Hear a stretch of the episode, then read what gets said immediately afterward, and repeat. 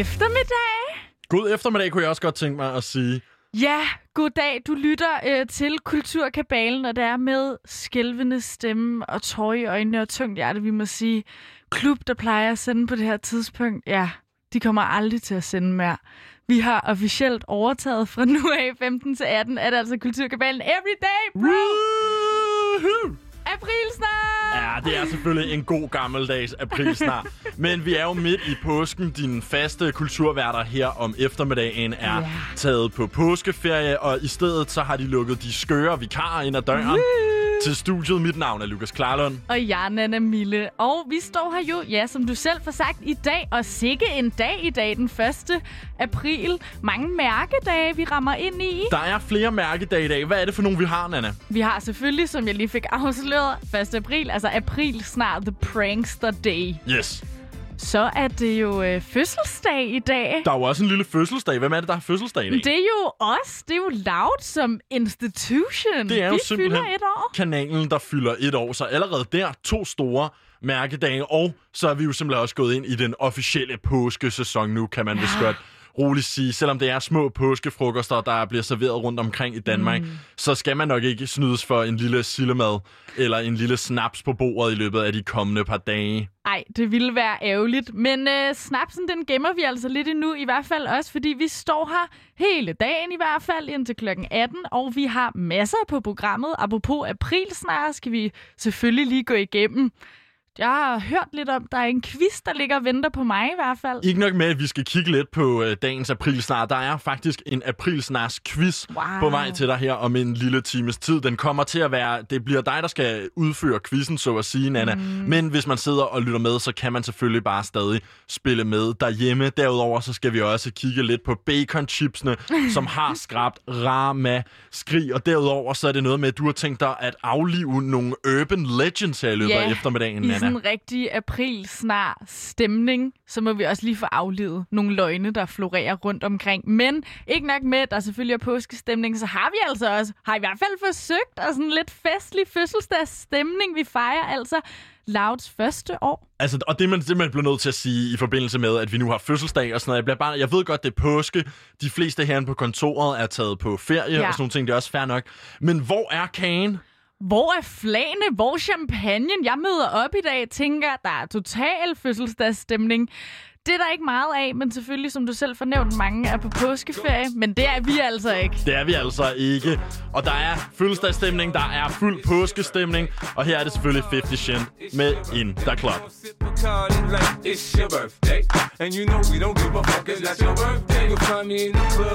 Bottle full of bub, look mommy, I got the X, I'm getting to taking drugs, I'm into having sex, I ain't into making love, so come give me a hug, get into getting rough, you can find me in the club, bottle full of bub, look mommy, I got the X, I'm getting to taking drugs, I'm into having sex, I ain't into making love, so come give me a hug, get into getting rough, when I pull up out front, you see the Benz on dub, when I roll 20 deep, it's 29s in the club, niggas heard I fuck with Dre, now they wanna show me love, when you sell like Eminem and the hoes, they wanna fuck, homie, ain't nothing changed, hold down, G's up, I see exhibit in the cut, they nigga roll that weed up, roll that, watch how I move, you mistake before I play up here, been hit with a few shells, but I don't walk with a limp, in the hood, in the LA, they saying 50, you hot, they like me, I want them to love me like they love pop, but how they in New York, the niggas should tell you I'm local, when the plan is to put the rap game in the choke, I'm full of focus, man, my money on my mind, got a meal out the deal, and I'm still in the grind, now shorty say she feeling my style, she feeling my flow.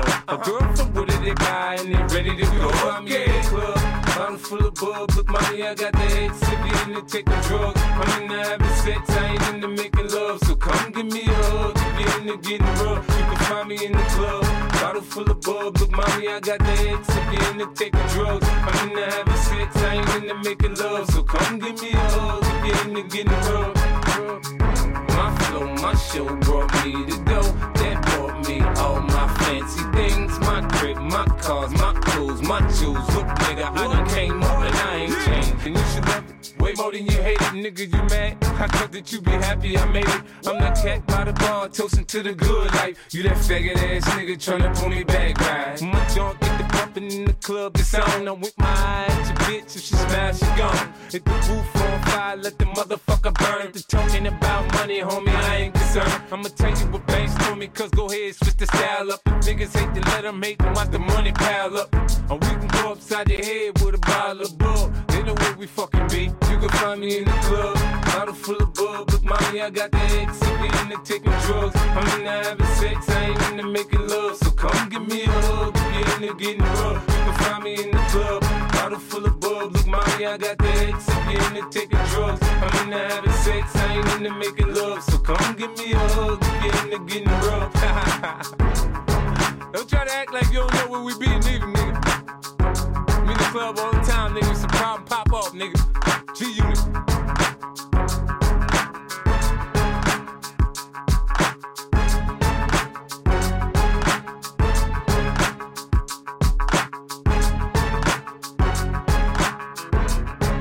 Fifty Cent in the club. Velkommen tilbage. Det er altså med stor fødselsdags- og påskestemning her i Kulturkabalen. Jeg er Nanna Mille. Og mit navn er Lukas Klarlund. Nanna, har du en præference i chipsesmag? Ja, men der er så mange gode. Hvordan skal man rangere dem? Jeg går lidt igennem sådan nogle faser, ikke? Så hvad, der lige... hvad er din yndlings? Barbecue. Barbecuen, det er også en klassiker. Ja, den jeg er meget til sour cream and onion. Det er lidt basic, en af de helt klassiske, men den er altså også god. Grunden til, at jeg spørger, det er, fordi der altså er opstået ramaskrig. Okay. Okay, det er måske en overdrivelse. Om chips. Men der er chips og drama i gære, kan jeg godt sige dig. Det handler om Kim's Bacon Chips. De er altså også gode. Dem kan du godt lide. Bacon chips. Du har smagt dem? Ja. Bacon chips, det er lækkert. Altså, jeg ved godt, det lyder lidt ulækkert, men når man lige, altså, hvis det lige rammer spottet en dag, så kan den altså også noget. Det viser sig altså, at der er gris i de her bacon chips. Ja. Det er du ikke overrasket over at høre? Det ved jeg faktisk ikke. Hvad normalt? Altså, det ved jeg ikke. Grunden til, at jeg siger det på den her måde, det er, fordi Emilie, som har været vegetar i 14 år, hun er rigtig glad for chips med baconsmag. Og forleden så sker der så det, at hun køber nogle andre chips, end dem hun plejer, nemlig Kim's Bacon Snacks. Det er deres helt officielle navn, de her. Kim's Bacon Snacks. Dem spiser hun så, og så undrer hun sig over, at de smager anderledes end de bacon snacks, som hun normalt køber. Okay. Og derfor, jamen, så går hun jo lige i dybden med posen her, når hun tænker, hvad i alverden sker der her. Og så finder hun så ud af, at der bag på posen står, at der er sgu rigtig gris i de her bacon snacks. Okay. Kim's Bacon Snacks er rent faktisk flæskesvær. Nå! Simpelthen. Men de hedder jo heller ikke chips, kan man sige. De hedder jo som sagt bacon snacks. Men det her, det bliver hun altså rigtig, rigtig ærgerlig over. Faktisk så ærgerlig, at hun vælger at skrive et vredt brev ind til EB-nationen omkring det her. Hun skriver simpelthen ind til Ekstrabladet, for hun er så forundret over, eller så vred, skulle jeg måske hellere sige, over, at hun jo har været vegetar i 14 år, har levet fuldstændig kødfrit, har spist en andet brand af bacon snacks, som der altså ikke indeholder gris, men bare noget bacon smag. Ja. En eller anden syntetisk måde, man har lavet det på. Og så køber hun så de her Kim's Bacon Snacks, og så finder hun jo så ud af, pis, der var rent faktisk gris i dem her, og nu har jeg jo så spist kød, selvom jeg ellers har været kødfri i 14 år. Jeg har mange forskellige tanker om det her. Blandt andet slår det mig bare som så ironisk, at vi i sådan vores tidsalder går rigtig meget op i, det skal ikke være syntetisk, det skal være the real deal. Ja. Det smager af, skal det altså også indeholde. Det skal ikke bare være et eller andet smagsstof. Og så når det så endelig for en gang skyld er the real deal, det er altså rigtig gris, der i de her bacon chips. Så der er også outrage. Så får man også kritik. Altså, man kan simpelthen bare ikke vinde. Men det er derfor, at hun tager sagen i egen hånd, og så skriver hun til Kim's, hvor skuffet hun er over, at de her bacon chips indeholder, ja, bacon. Og hvad siger Kim så til den her kritik af deres egne chips? Kim's er i sig selv ikke afvisende over for kritikken, men det er dog første gang, at de har hørt om problemet med flæskesvær i baconsnacksene. De udtaler til Ekstrabladet, som du kan se på vores emballage, lægger vi ikke skjul på, at der er gris i prik, prik, prik. Ja, vores bacon snacks. Passivt aggressivt. Det... Også fra Kim's der, må man sige. Kim's er lidt passivt aggressiv her. Ja. De synes måske, man lige skulle tage og slappe en smule af, og så fortsætter de. Vi kan se, at der er andre virksomheder, der producerer snacks med baconsmag, men vi producerer altså bacon snacks. Ja.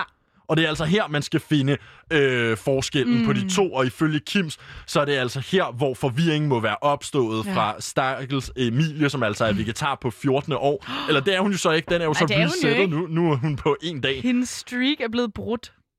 Hendes streake er, hendes 14-års streake er blevet freaking Kims. Ikke? Fordi de laver noget, et produkt, og kalder det, hvad det rent faktisk er. Ja, men kan man... Jeg står sådan lidt med en følelse af...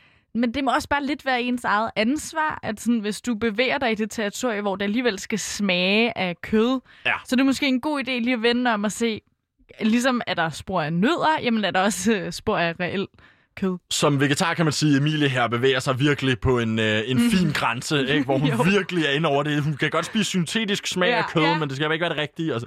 Men synes du, at Emilie her, som altså føler, hun blev vildledt af Kims, skal hun kompenseres af Kims for det her? Altså, hvis det er god stil, så kunne de måske godt sende hende nogle andre chips. Men så synes jeg også, man må sige, som enkelte forbruger, så er det bare desværre. Men sådan er det jo. Så det er op til en selv lige at tjekke, om der er noget i, man for eksempel har allergi for, eller ikke har lyst til at spise af præference, ikke? Jo. Jeg var jo vegetar hele sidste år. Og jeg står jo selv nu og tænker, gud, hvor ærger jeg mig over, at jeg ikke havde tænkt, at det kunne være min vejs. Altså, hvis man aldrig får kød, hvis man er vegetar, så er det sgu da skidesmart at spise bacon chips, så ikke bacon snacks, men bacon chips. Yes, og det handler altså virkelig om at holde tungen lige i munden, når man står nede i supermarkedet, og så sørge for, at man så rent faktisk får den med den syntetiske, falske smag, og for guds skyld ikke det der rigtige bacon der. Nej. Men Kims, de er faktisk, hvis du spørger mig, synes jeg, de er ret søde. De tilbyder nemlig Emilie, at hun kan få et gavekort på 50 kroner til deres webshop. Okay, Nanna, det svarer jo også lige til... En pose. Det svarer, jeg tror, du kan få 2 poser for en 50'er. Er det okay? Synes du, det er en okay kompensation, 50 kroner? Ja, altså jeg synes, det er mere end hvad de bør i virkeligheden. Det er god stil, men jeg havde egentlig også synes, det var okay, hvis nu Kim havde sagt, ej, det er vi virkelig ked af. Bussemand. Emilie er ikke helt lige så tilfreds, som du er her i sin beskrivelse. Hun siger, de tilbyder mig 50 kroner til deres webshop. Ja. Jeg står nu med følelsen af at være blevet snydt, og har det skidt med at have spist kød, når jeg har været vegetar i 14 år. Og jeg bliver nødt til at sige her, Emilie, det lyder altså også en lille smule som om, at hun måske retter sin vrede det forkerte sted. Måske den skulle pege en lille smule mere indad. Fordi ja, det er synd for dig, at du har været vegetar i 14 år, og har det skidt med at komme til at spise det her kød. Men du har spist noget, der hedder bacon snacks. Altså, du er som minimum medskyldig i det her. Og Kim giver dig endda 50 kroner til deres webshop, så du kan gå ind og få nogle nye chips. Men hun føler altså stadig, at Kims har snydt hende her. Jeg vidste ikke engang, de havde en webshop. Det vidste jeg faktisk heller ikke. Og den må vi lige gå ind og tjekke ud efterfølgende. Nå, men hvad siger Kim så yderligere til det her?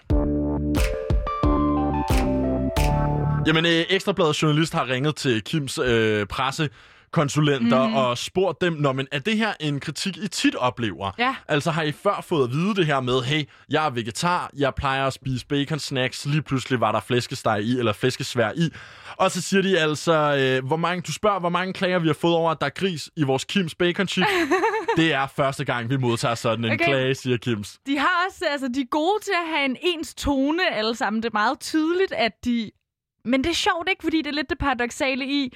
De ligger alligevel meget ansvarsbyrden på hende, men vælger alligevel at kompensere med de 50 kroner. Det er også fordi, at det bliver så useriøst nu, fordi Ekstrabladets journalist ligesom tager så meget Emilies parti. Ja. Der bliver ikke rigtig stillet kritisk ind til, skulle du være lidt mere opmærksom? I stedet er det virkelig Kims, der skal stå til ansvar for, at der rent faktisk er gris i deres bacon chips.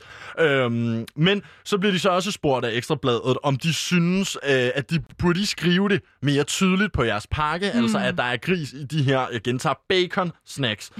Hedder de. Og der siger de så, om vi synes, vi skulle gøre mere, end vi allerede gør. Det synes vi faktisk ville være overdrive. Okay. Altså hvis de skulle til at varedeklarere, at deres bacon snacks var lavet med gris. de synes faktisk, at hvis der kom mod forventning skulle komme flere henvendelser som denne her, så ville det godt være noget, de vil notere ned og kigge ind i. Det siger Kims-teamet altså, men de vil også gerne gøre opmærksom på, at det faktisk er en del mere omkostningstungt at producere baconsnacks lavet af ægte flæskesvær, sammenlignet med snacks, der blot har tilføjet baconsmag. Ja, men det er helt rigtigt. Det var altså bare noget støv, jeg lige... Og det er altså, en af deres hovedpointer, der er ligesom, prøv at høre, helt ærligt, vi er faktisk dyrere af den her års, eller sådan, vi mister faktisk penge på det, og vi prøver faktisk at lave et kvalitetsprodukt til jer. Og så siger de derudover, hvis der ikke havde været bacon i, eller noget rigtig gris, hvis det her bare havde været vegetabilsk, og havde været pakket ind i den nuværende emballage og design på posen, jamen så havde det faktisk været vildledende markedsføring ifølge loven. Ja, det er helt rigtigt. Jeg når bare at tænke, I skal da netop bruge det, fordi hvor er det fedt, apropos igen det der med, vi går så meget op i, vi ikke vil have det med syntetiske smagsstoffer. Og det er de ikke, og de går op i tydeligvis at tage en lidt større omkostning for ligesom at kunne levere det her produkt. Så burde de ikke næsten. Og med, altså spørgsmålet er, i hvert fald for mig, om Kims ikke er kommet ud af det her som vinderne, eller sådan, okay, nu ved jeg da bare, de går super meget op i deres bacon-snacks. Nu har den kørt i 2 dage, den her. Jeg vil bestemt sige, at Kims, de er vinderne, og de har i hvert fald også lige... lavet prikken over id her til formiddags på Facebook, hvor de fra deres profil, Kims-profilen, lægger et opslag op, hvor der står følgende. Skal jeg lige finde rigtigt her. Ja. Servicemeddelelse. Grundet de seneste dages debat i medierne vedrørende navngivning af vores produkter, har vi set os nødsaget til at tydeliggøre smag og indhold i højere grad end tidligere. Vi starter selvfølgelig med favoritten Sour Cream and Onion, som fra i dag af skifter navn til sur creme og løg. Vigtigt, det er almindelige hvide løg og ikke hvidløg. Ja, og det er selvfølgelig en aprilsnar, ikke? Og det er selvfølgelig en aprilsnar, som de lige har valgt at finde, eller har kunne finde på, fordi Emilie her altså har valgt at skrive et indlæg til Nationen. Så alt i alt, så må jeg bare sige, jeg synes virkelig, at Kims, de kom ud på den gode side af denne her lille... de var på vej ind i en shitstorm, men fik hurtigt venden rundt, og alt i alt, så er det der, som om de har deres på det tørre. Det stiller jo selvfølgelig spørgsmålet. Emilie, der troede, at baconsnacksene var vegetariske, er du dum, eller hvad? Her med Ice Kid. Jeg er tilbage fra et setback, og jeg svarer, de her slanger for en payback. Kan ikke rulle med dem, hvis vi går way back. Jeg havde en drøm, at jeg rullede i en Maybach. Jeg lige landede, så det er klart, jeg har jetlag. Jeg sad i bilen og var laid back. Dropper bare de straight facts. De vil se mig med en sixpack. Ro på. Ice kommer ind med fed sko på. Ay. Ro på. Uller op, giv dem noget, de kan glo på. Ay. Ro på. Denne drip kan din øjne ikke tro på. Ay. Ro på. De vil hate på den mand, men det er ok. Er du dum eller hvad?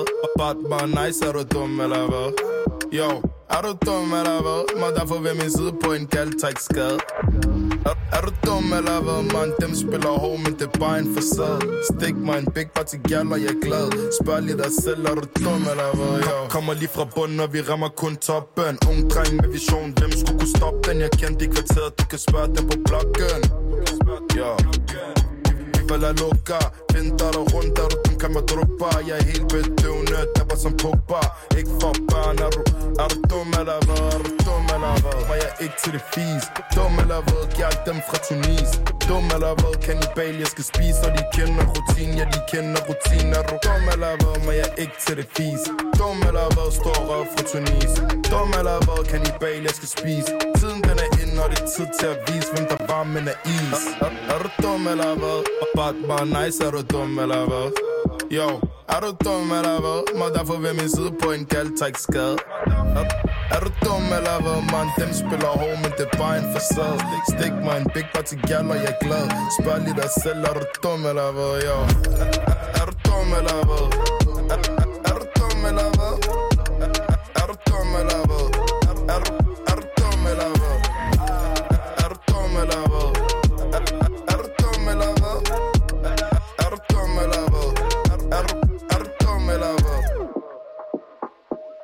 Et et spørgsmål, vi jo egentlig alle sammen kunne stille os selv en gang imellem. Men den her gang, der er det altså til ære for Emilie, der er vegetar på 14. år og kom til at spise Kim's Bacon Chips uden at tro, at der var bacon i, som vi mener skal stille sig selv spørgsmålet, er du dum eller hvad? Her med Ice Kid. Du lytter til Kulturkabalen på Loud. Mit navn er Lukas Klarlund. Og jeg er Nanna Mille. Teknisk set er det jo faktisk klub, du lytter til i det her tidsrum, ja. Men vi har fået lov til at være vikarer her i dag. Vi sender påskeradio, og i sand 1. april stil, så vil jeg gerne lige aflive 3 urban legends. Hvad er en urban legend? Kan du lige forklare mig det? Vandrehistorier, ikke? På godt gammeldags dansk. Og de her vandrehistorier, jeg har taget med, det er nok ikke de mest udbredte, men jeg føler stadig de store nok til, at vi lige må få den rigtige sandhed på bordet. Okay, men det er alligevel nogen, som sådan florerer lidt rundt i offentligheden, ja. Hvor du tænker, nu tager vi lige en gang for alle. Og slår dem til jords. Det er det, jeg forsøger at komme til bunds i hvert fald. Det her, jeg har nævnt det mange gange før, men da jeg var barn, der elskede jeg at se MTV's stunt- og prankshow Jackass. Og det var altid noget, jeg gjorde med min store søster. Det havde vi sammen, det her med at være længe op og grine af nogen, der får en bold i skridtet og sådan klynke lidt. Jeg hader Jackass. Ja. Jeg synes simpelthen, det er så usjovt. Det er, undskyld, det er, altså nu ved jeg godt, du siger, du godt kunne lide det og sådan noget, jeg bliver bare nødt til at sige, det er jo fald i en bananskrald, ja. Humor, ja. Og så er det er den samme, det at falde i en bananskrald, bare gentaget i 100.000 forskellige versioner. Elsker det. Ja. Det er lige mig. Sådan. Indtil min søster, så der bliver lidt ældre, fortæller mig, at en af hovedkaraktererne i showet, Wee Man, som jo er en mand med dvævvækst, at han er død. Ja, er han ikke det? Han er afgået ved døden. Det har jeg også hørt. Det har du simpelthen, det har jeg hørt, at han spiste salt. Okay, det er jeg glad for at høre, for det var altså også det, jeg fik at vide, at Wee Man i forbindelse med et stunt til et Jackass-afsnit spiser et halvt kilo salt. Nu kan jeg slet ikke snakke. Og, altså SALT, ikke? Jo, ja, lige præcis. Det, man putter på maden. Nemlig. Og med sin 1,30 meter i fuld højde, så er man det jo også sådan lidt puha. Man skal aldrig spise for meget salt, men især ikke, når man er så lille. Hans krop kunne ikke klare det, og den legendariske Wee Man, han omkom desværre. Og jeg var jo hjerteknust, det kunne jeg slet ikke fatte. Altså, what the hell? Hvor er det tragisk? Hvorfor har man ikke hørt mere om det i medierne? Fordi det er lidt noget, der vandrede mellem folk, der også skulle lide sig Jackass. Flere af de mennesker, og som sagt andre Jackass-elskere, jeg har mødt senere, de har alle sammen delt den her sorg med mig, og vi har snakket om hans tragiske død. Indtil det for nylig så går op for mig, jeg tænker ligesom tilbage, okay, men Wee Man er sgu da med i de nye Jackass-film. Nå, er han det? Ja, og den har jeg da været inde at se, og han er jo med. Nå. Jeg googler det, som jeg selvfølgelig skulle have gjort for nogle år siden, og det viser sig, at det simpelthen bliver kaldt for Wee Mans Death Hoax. Nej, okay, det er en god urban legend lige at få slået helt ned den der. Fordi jeg har altså også hørt, selvom jeg slet ikke har set nogen Jackass-film eller synes det er sjovt, så har jeg netop også hørt, at en dværg fra Jackass spiste så meget salt, at han døde. Den har jeg hørt flere gange. Præcis, men det er slet ikke sandheden. Wee Man er ikke død, og der slet ikke er at spise et halvt kilo salt. Han lever i bedste velgående. Han er bare forsvundet lidt fra mediernes søgelys og lever nu on the road i en lastbil og bare sådan chiller og sådan lidt under radaren. Der var ikke meget, du kunne hjælpe med at afdække, hvor historien om det med saltet kom fra. Det var ikke blevet dækket nogen steder, så hvor det ligesom er opstået. Det er ikke engang en ting, de har lavet i Jackass eller hvad. Det er ikke, fordi de på et tidspunkt har lavet den prank, eller hvad man skal sige. Nej, slet ikke. Ej, hvor skørt. Men jeg fandt til gengæld noget, der forklarer ret godt, hvorfor mange fans måske har misforstået, at han skulle være død. Der er altså en anden mand, der hedder Stevie Lee, der afgik ved døden uventet i en alder af 54 år, og Stevie Lee har cirka samme alder som Wee Man. Han har også optrådt i Jackass. Og han er også født med dvævvækst, og de ligner ret meget hinanden. Så måske det er der forvirringen kommer fra. Men døde han af at spise salt? Nej. Den del er svær bare, at opklare, hvordan den... Det er virkelig en vandrehistorie. Det er det. Så rest in peace, Stevie Lee. Men Wee Man, han lever altså. Endnu en urban legend, der har fyldt meget i min omgangskreds som ung og stadig den dag i dag. Det er den, man altid hører, når man tager en tur i Tivoli i København. Der lå nemlig engang i det ene hjørne en vild rød forlystelse med navnet Draven. Jeg havde Draven. Ej, ja. Jeg hader bare alle. Ja. Undskyld, det er ikke for at stå at være helt negativ sådan torsdag eftermiddag. Ej, men Draven, det var jo bare fordi, den var ubehagelig. Altså, man fik kvalme af at være deroppe. Jeg elskede den, og den var virkelig vild, og man bliver bare kastet rundt, og altså, den går så stærkt. Ja, det var en vild forlystelse. Men har du så også hørt skrækhistorien? Ja, skal jeg lige prøve at se, om jeg også har hørt den her? Ja. Fordi jeg har godt hørt det inde i skrækhistorien med Draven. Nemlig, det har alle. Som er, at en ung pige eller kvinde på et tidspunkt skal op i dragen, og så vil hun ikke ligge sin taske nede foran, hvor man ellers skal ligge alle sine ejendele og sådan noget. Hun tager ligesom tasken og har den på maven eller inde under trøjen, og så bliver hun spændt fast med et bæltespænde, eller det der, man bliver spændt fast med. Og så sidder hun jo selvfølgelig ikke ordentligt fast, på grund af, at hun har den der taske, så hun flyver ud.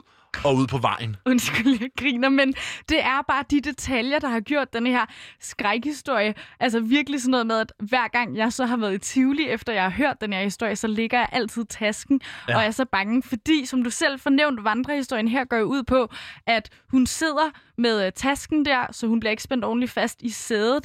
Og så bliver hun altså kastet ud og slynget så højt og langt op i luften, at hun ender på den anden side af Tivoli-hegnet. Altså ud foran og simpelthen dør. Nej, hvor forfærdeligt. Det er forfærdeligt. Og så sent som i forgårs, så nævner en af mine venner den her historie, vi talte sådan om, hvor var det vildt, at det skete ud på vejen foran alle menneskerne på den travle gade. Og jeg tænker så igen for første gang, det gad jeg sgu egentlig godt lige vide om er helt rigtigt. Kan det altså passe? Kan det passe? Og jeg har fundet lidt fakta. Det var i år 2001, og som du selv siger, så var det en ung pige. Hun var 11 år gammel. Ja. Hun har sin rygsæk på maven, men den er dækket til af hendes tøj. Og det er også derfor, at Tivoli-medarbejderen ikke lægger mærke til det, da han spænder hende ind i sædet. Lidt efter forlystelsen går i gang, så ryger tasken ud, og det efterlader sig det her tomrum mellem pigen og bøjlen. Ja. Og fordi, og det her er en vild detalje, fordi hun er iklædt silkelignende bukser, så glider hun hurtigt og nemt ud af sædet. Så det er altså rigtigt, at hun falder ud, men hun tager altså, og nu i gåseøjne, det er jo ikke bare kun, men i forhold til, hvad man forestiller sig, når de så slynget helt op i luften, det er altså et fald på 5 meter. Pigen, hun brækkede ved ulykken begge lårben og flere ribben, og pådrog sig også nogle andre indre kvæstelser. Og det er jo selvfølgelig skrækkeligt for pigen og for alle, der har overvejet det. Men hun overlevede altså. Ej, hvor godt. Hun døde ikke. Nej, overhovedet ikke. Okay, så det er rigtigt nok, det, at hun sneg op med tasken og alt det der. Og hun falder ud. Okay, fordi jeg kan huske det, fordi min kusine var inde i Tivoli, da det skete. Og det var derfor, jeg stod og tænkte, kan det virkelig være det, der er en urban legend? Ja. Men urban legend-delen, det er altså, at hun rammer på hegnet og dør. Ud over hegnet, hen, altså på den anden side af Tivoli, ud på gaden, ikke? Så ja, som du selv fornævnte, i essensen, altså en sand historie, men som en rigtig vandrehistorie, kommer ligesom vildere og vildere detaljer på, som går fra mund til mund, ikke? Og så når vi lige den sidste her. Og den her løgn, den er jeg altså blevet fyldt op med gennem hele min gymnasietid. Nå, spændende. Og det her er så også den eneste, hvor jeg ikke rigtig har mødt nogen andre, der har kunnet genkende til det her rygte. Så, lad os prøve at se, fordi jeg havde alligevel hørt de 2 første urban legends. Ja. Så, og det er, kan jeg sige, det er virkelig en lettelse lige at forstå og klaske dem her af. Det er så pinligt, når der er noget, man hele tiden har gået rundt og troet, anekdoter, man har fortalt til bekendte og sådan noget, og så passer de bare ikke. Det er så meget godt lige at få styr på. Ja, og så kan man drop that knowledge næste gang, man er i Tivoli i hvert fald. Det er rigtigt. Nå, men Nanna, din sidste urban legend, som altså måske kun er dig, der har hørt den som en urban legend. Det må vi se. Jamen, jeg vil lige starte med at spørge dig, om du nogensinde har set børneshowet Barda, eller om du også havde det. Ja. Jeg har godt set Barda. Altså, det var jo det der rollespilshow på DR. Ja. 2 børn, der skal rollespille i skoven, finde en skat eller bekæmpe den onde, og så alt sammen under vejledning af den store guru, Spilmester Martin. Spilmester Martin, det er rigtigt. Ham kan jeg godt huske. Og rygtet siger, det gjorde det i hvert fald på G4 Gym, at Spilmester Martin er død. At Spilmester Martin var død? Ja. No. Og det har du aldrig hørt? Nej, det har jeg faktisk ikke hørt. Okay, hver fest, jeg var til i de 3 år, var der en, der kom op til mig og siger, har du egentlig hørt, at Spilmester Martin er død? Og nej, det kan jeg da slet ikke tro på. Hvorfor det? Der var altså heller aldrig nogen, der kunne uddybe yderligere, eller vidste mere, hvor, hvad, hvornår. Altså, man vidste ikke dødsårsagen. Det var bare, Spilmester Martin er død. rip. Nå, for søren. Ja, og jeg tænker, måske det er, fordi man aldrig så mere til ham efter Barda sluttede, så forsvandt han ligesom fra skærmene. Men så sent som i år 2019 var der altså et indlæg på den danske subreddit med titlen Er Spilmester Martin død? Ej. Så der er altså nogen andre end mig, der har troet på det her, og brugeren skriver i sit oplæg: Jeg har bare hørt længe, at han var død, og jeg kunne ikke finde hoved og hale i det hele. Nå, for søren. Ej. Og det var mig i mange år. Ja. Så du selv Barda som barn? Ja. Vil du så ikke vide, tænker man, at han hed Spilmester Martin, og ikke Spillemester Martin? Jo, men det kan være, at jeg gik måske ikke så meget op i min grammatik, dengang jeg sad og så Barda. Men ikke desto mindre, så synes jeg altså, det er ret godt lige at vide, at Martin ikke er død. Fordi jeg føler også, det er sådan en, hvis jeg hørte den, for eksempel hvis du havde sagt det til mig, så ville jeg gå ud til alle mine venner. Og det, en gang imellem, når man sidder og snakker om sin barndom i Danmark, så kommer Barda nemlig på bordet. Det gør den bare, så jeg kan sagtens se for mig, hvordan den her historie er vandret fra bekendtskab til bekendtskab. Lige præcis, og jeg kan lige afslutte med at fortælle, at som sagt, Spilmester Martin, han har det altså bare godt med sit folkelige navn, som jo er Martin Rauf Nielsen. Han er blevet musiker, og så rollespiller han stadig i sin fritid. Fantastisk! Så med det håber jeg altså, at vi ikke længere, nogen af os i visse samtaler, kan lyde som en rigtig fugl. Og apropos, så synes jeg lige, vi skal lytte til fugl. Her med Strapped. Seatbelt strapped too tight, trapped in a seat called life. People walking by, walking by. They don't wonder why, they don't wonder why. Seatbelt strapped too tight, trapped in a seat called life. Seatbelt strapped too tight, trapped in a seat called life. People walking by, walking by. They don't wonder why, they don't wonder why. Seatbelt strapped too tight, trapped in a seat called life. In the same old house, on the same old couch, what I'm doing all day. I need to go out, it's the only way out, it's the only way out for me.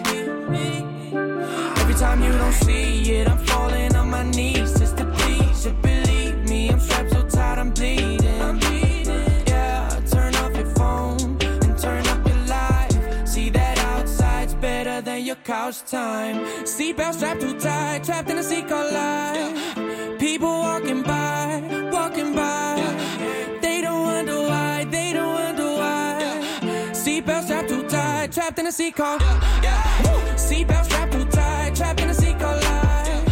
People walking by, walking by. They don't wonder why, they don't wonder why. Seatbelt strapped too tight, trapped in a seat car. With the seal down, I can't.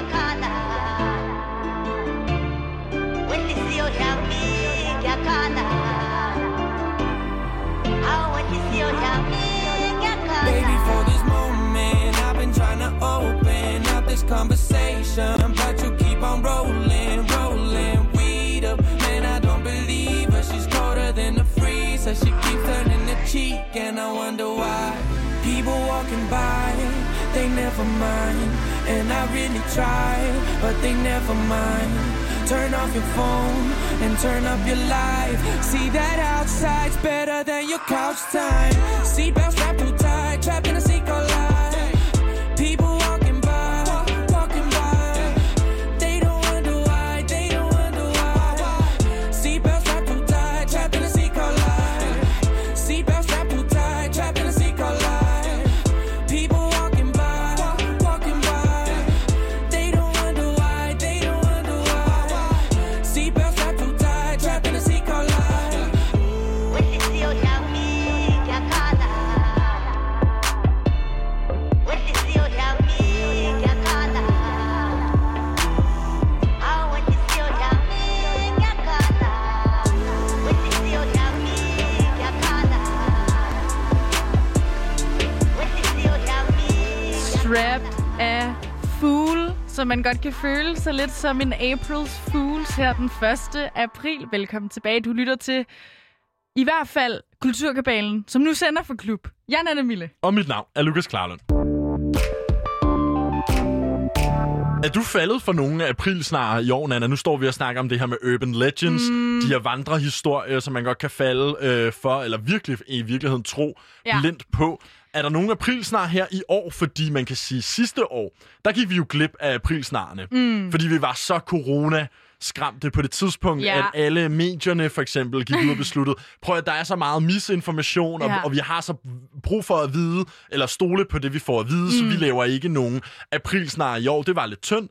I år er vi lidt mere tilbagesatte ud til. Er der nogen, der har fanget dit øje? Jeg har været et fool i dag. Så sent som for en time siden, da jeg læser et opslag, der i hvert fald godt gang i 1. april snarest jokesene i Counter-Strike TV2 Zulu-gruppen. Facebook-gruppen, som jeg jo lige er blevet optaget i. TV2 Zulu viser rigtig meget Counter-Strike. Er det rigtigt det, forstået? Ja. På deres Flow-kanal og på TV2 Play. Nemlig. Og dertil, der er der en... Fordi Counter-Strike-communityet generelt, og dem, der ser det i e-sports-communityet, er jo meget aktive, især på sociale medier. Og deres Facebook-gruppe, siger du lige er blevet medlem af. Ja, og derinde er der en aprilsnar, eller hvad? Ja, jeg sidder og tisser, lige inden vi går live, og scroller lidt på min telefon, for jeg er sådan en, der er med telefonen med på toilettet. Og så kigger jeg, og så kan jeg se, der er en, der skriver... What the fuck? Sypnik stopper med øjeblikkelig virkning og bliver erstattet. Det havde man ikke set komme.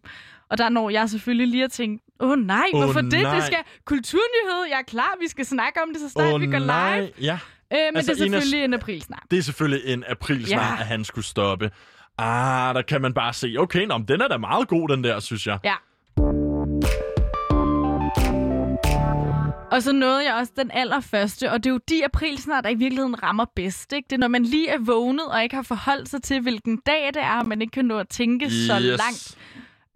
Så den første og største, jeg faldt for, det var Aarhus Universitet, der skriver gratis unisøvand til alle studerende og medarbejdere. Fordi sidste år i efteråret 2020, og det er altså helt rigtigt, der blev søen i Universitetsparken tømt for vand, fordi søbunden skulle vedligeholdes åbenbart. No. Og nu har de simpelthen så lavet... Prøv at se, de har designet vandflasker, så det ligner, at du kan få sådan en collectible item.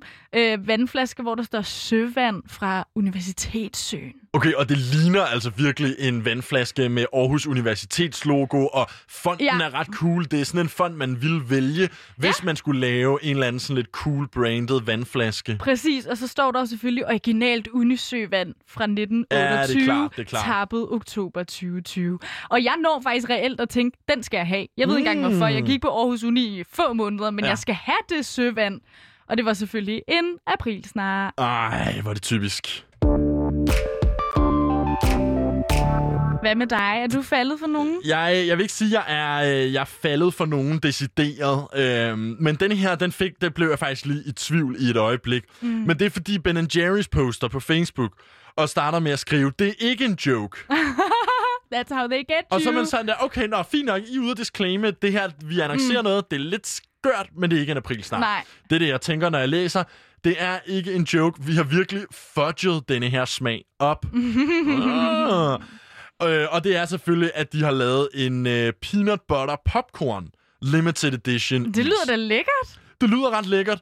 Det lyder da også realistisk. Jeg synes også, det lød ret realistisk. Men jeg er altså også alligevel, efter lidt research her, så er jeg ret sikker på, at det faktisk er en lidt tam aprilsnar, de er kommet med her. Den er tam. Især når man kigger på en af de sidste Ben & Jerry's, der er udkommet, som altså har saltchips.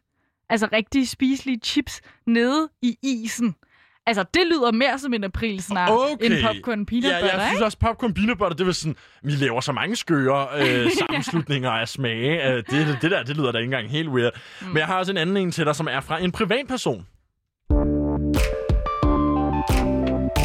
Det er en, der har postet inde i Facebook-gruppen alle os, hvor vi lader som, eller gruppen, hvor vi alle sammen lader som om vi er boomere, som jo er en stor, yderst populær og meget aktiv Facebook-gruppe, ikke så aktiv som den plejede at være. Men der er en her, der har lavet en breaking news. Jeppe Kofod har besluttet sig for, at Udenrigsministeriet skal skifte navn til Indenrigsministeriet. Og den bliver simpelthen nødt til at synes, den var så tynd.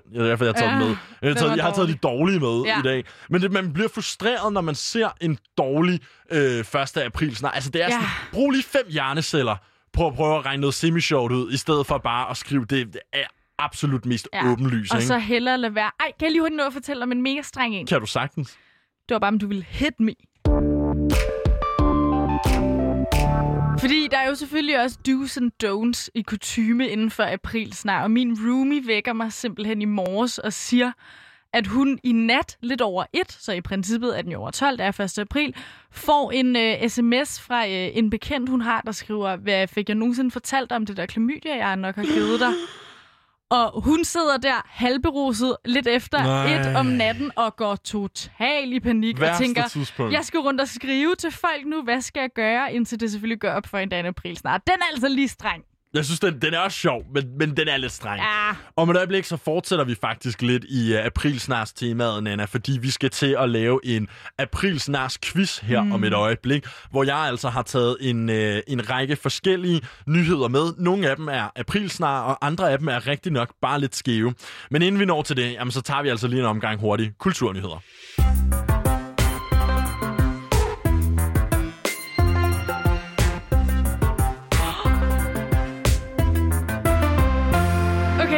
Undskyld, men jeg er simpelthen nødt til lige at afbryde dig. Ja, fordi man kunne simpelthen høre dig, hvor dybt du træk vejret ind under jinglen i chok over et eller andet nede på din computerskærm. Okay. Jeg er meget spændt på, hvad det er. Det er en kulturnyhed, jeg har med til dig, og den er lige fucking breaket. Undskyld mit sprog, men Roskilde har fået grønt lys.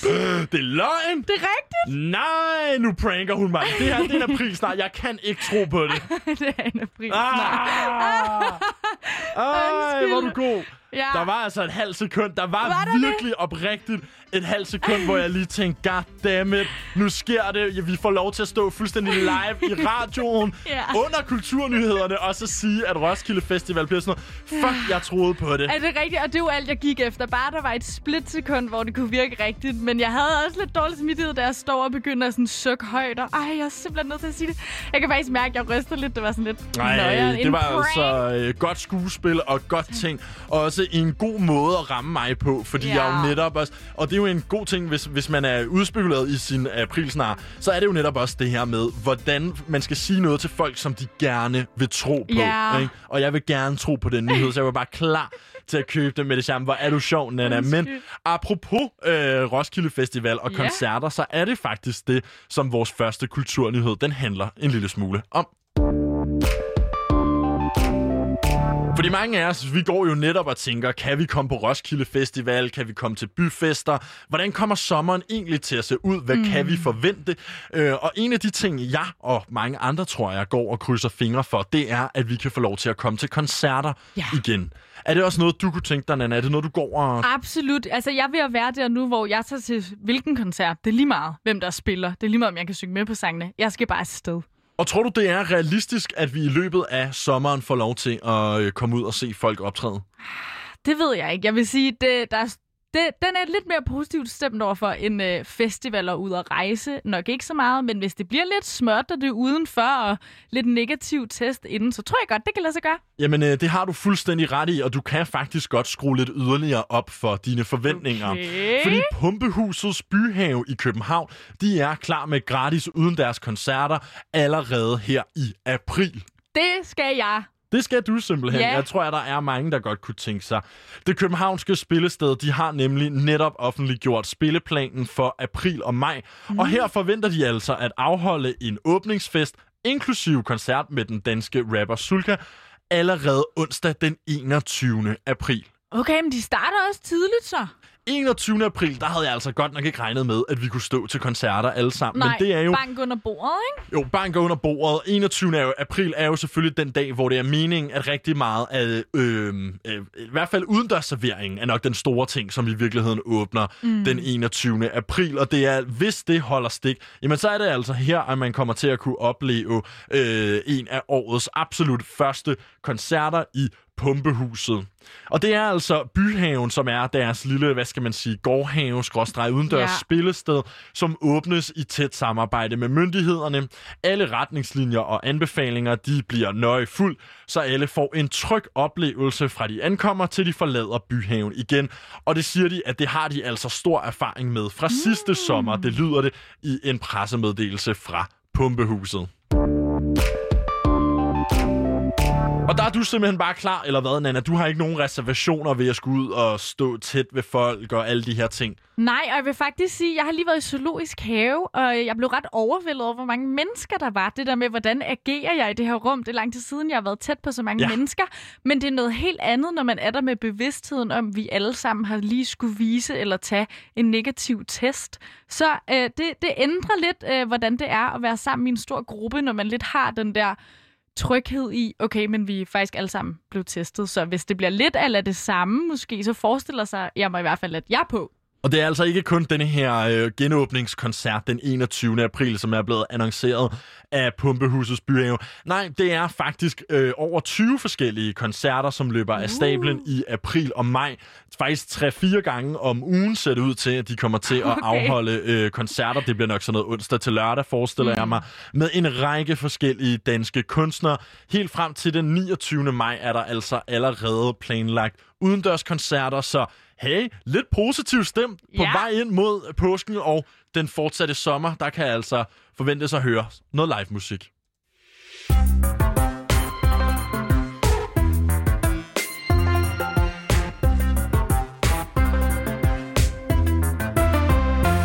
Og det var bare slet ikke en aprilsnar. Nej, det her det er ikke en aprilsnar. Nej. Men apropos aprilsnarerne, så rykker vi jo faktisk nu over til den del af dagen, hvor vi skal til en lille aprilsnars quiz.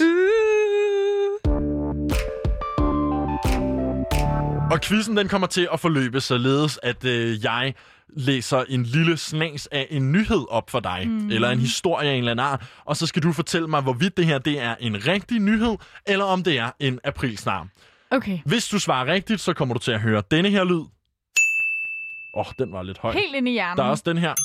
Den får du i stedet for. Den lyd kommer du til at høre, hvis du svarer rigtigt. Men svarer du forkert, så er det altså denne her lyd. Wrong. Okay. Vores allesammens kære Trump, der fortæller dig, at du tager fejl.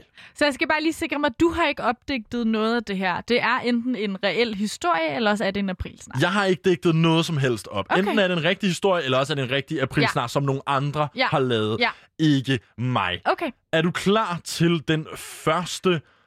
Ja! Ja tak, det var ligesom jeg var klar til at høre dig sige det. Den første nyhed, som du altså skal gætte, er det en rigtig nyhed, eller er det en aprilsnar? Den handler om rapperen Jokeren. Han er nemlig gået sammen med kunstneren Christian von Hornsleth, og de har lavet en udstilling, hvor Jokeren har malet selvportrætter af sit eget lem. Det er rigtigt. Det er nemlig fuldstændig rigtigt.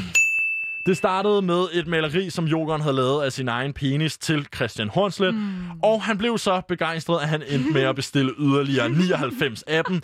Og lige nu, der er de altså 99, så der er 100 styks i alt. Og de skal altså udstilles på Strayfield Gallery. Udstillingen, den hedder Last Man Standing. Jokeren giver pikken til Danmark. Der er jeg nødt til at sige, at nogle coronaprojekter skal bare ikke føres videre ud i livet. Og det her mener du er et af dem, eller hvad? Ja, det gør jeg. Men fedt, så langt, så godt. Men en til mig. Rigtig godt klaret, og hermed rykker vi videre til den næste. Er det en rigtig nyhed, eller er det en aprilsnar? En ny udregning af kalenderåret for 2021 viser, at du får færre fridage, end du gjorde i 2020. Det er også rigtigt. Kæft, hvor er du god. Ej. Det er nemlig fuldstændig rigtigt. Det viser sig nemlig på grund af den måde, som dagene falder på, at både juleaften og den 31. december her i 2021 kommer til at falde på en fredag. Okay. Og dermed så kommer vi altså til at få lidt færre fridage, end vi normalt ellers ville gøre. Jeg tænkte bare på sådan noget skud over noget, men fedt, jeg fik den. Du fik den, det er fuldstændig rigtigt. Vi rykker videre. Lad os se, om du kan gætte den næste. Du er jo rigtig god til det indtil videre. Jeg synes, det kører godt. Er det en aprilsnar, eller er det en rigtig nyhed? CO2-aftrykket skal ned på populære apps. Derfor har EU aftalt en genbrugsordning med tech-giganterne. Det tror jeg er en aprilsnar. Det er fuldstændig rigtigt. Det er nemlig en aprilsnar fra Rekorderen.dk, som skriver, at EU presser tech-giganterne i den grønne omstilling, og nu vil de altså have, at de indsamler brugte apps til genbrug.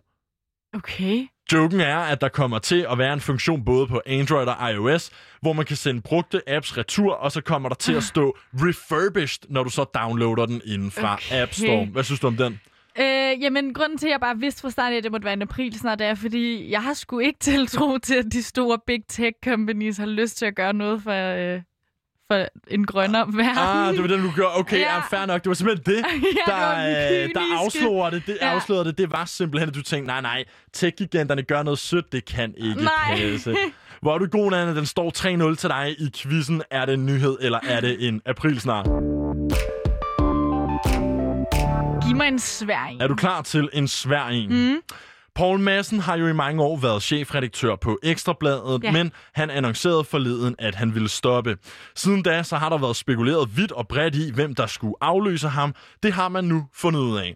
Det bliver tidligere statsminister Lars Løkke Rasmussen, der kommer til at besidde chefredaktørposten. Er det en nyhed, eller er det en aprilsnar? Ej, det må være en aprilsnar. Det er fuldstændig rigtigt. Godt nok, fordi det må jeg have hørt om, hvis det var rigtigt. Det er fuldstændig rigtigt. Det er en aprilsnar. Okay. Og dermed så har du altså fået 4 rigtige, ingen forkerte. Jeg synes, det kører for dig.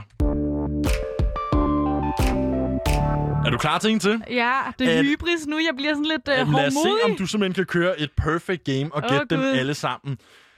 Er det en nyhed, eller er det en aprilsnar? Sidste år var der mange medier, der valgte at droppe aprilsnaren. Mm-hmm. Men nu skal vi til gengæld have rigtig mange aprilsnarer i år. I hvert fald, hvis man spørger Berlingske.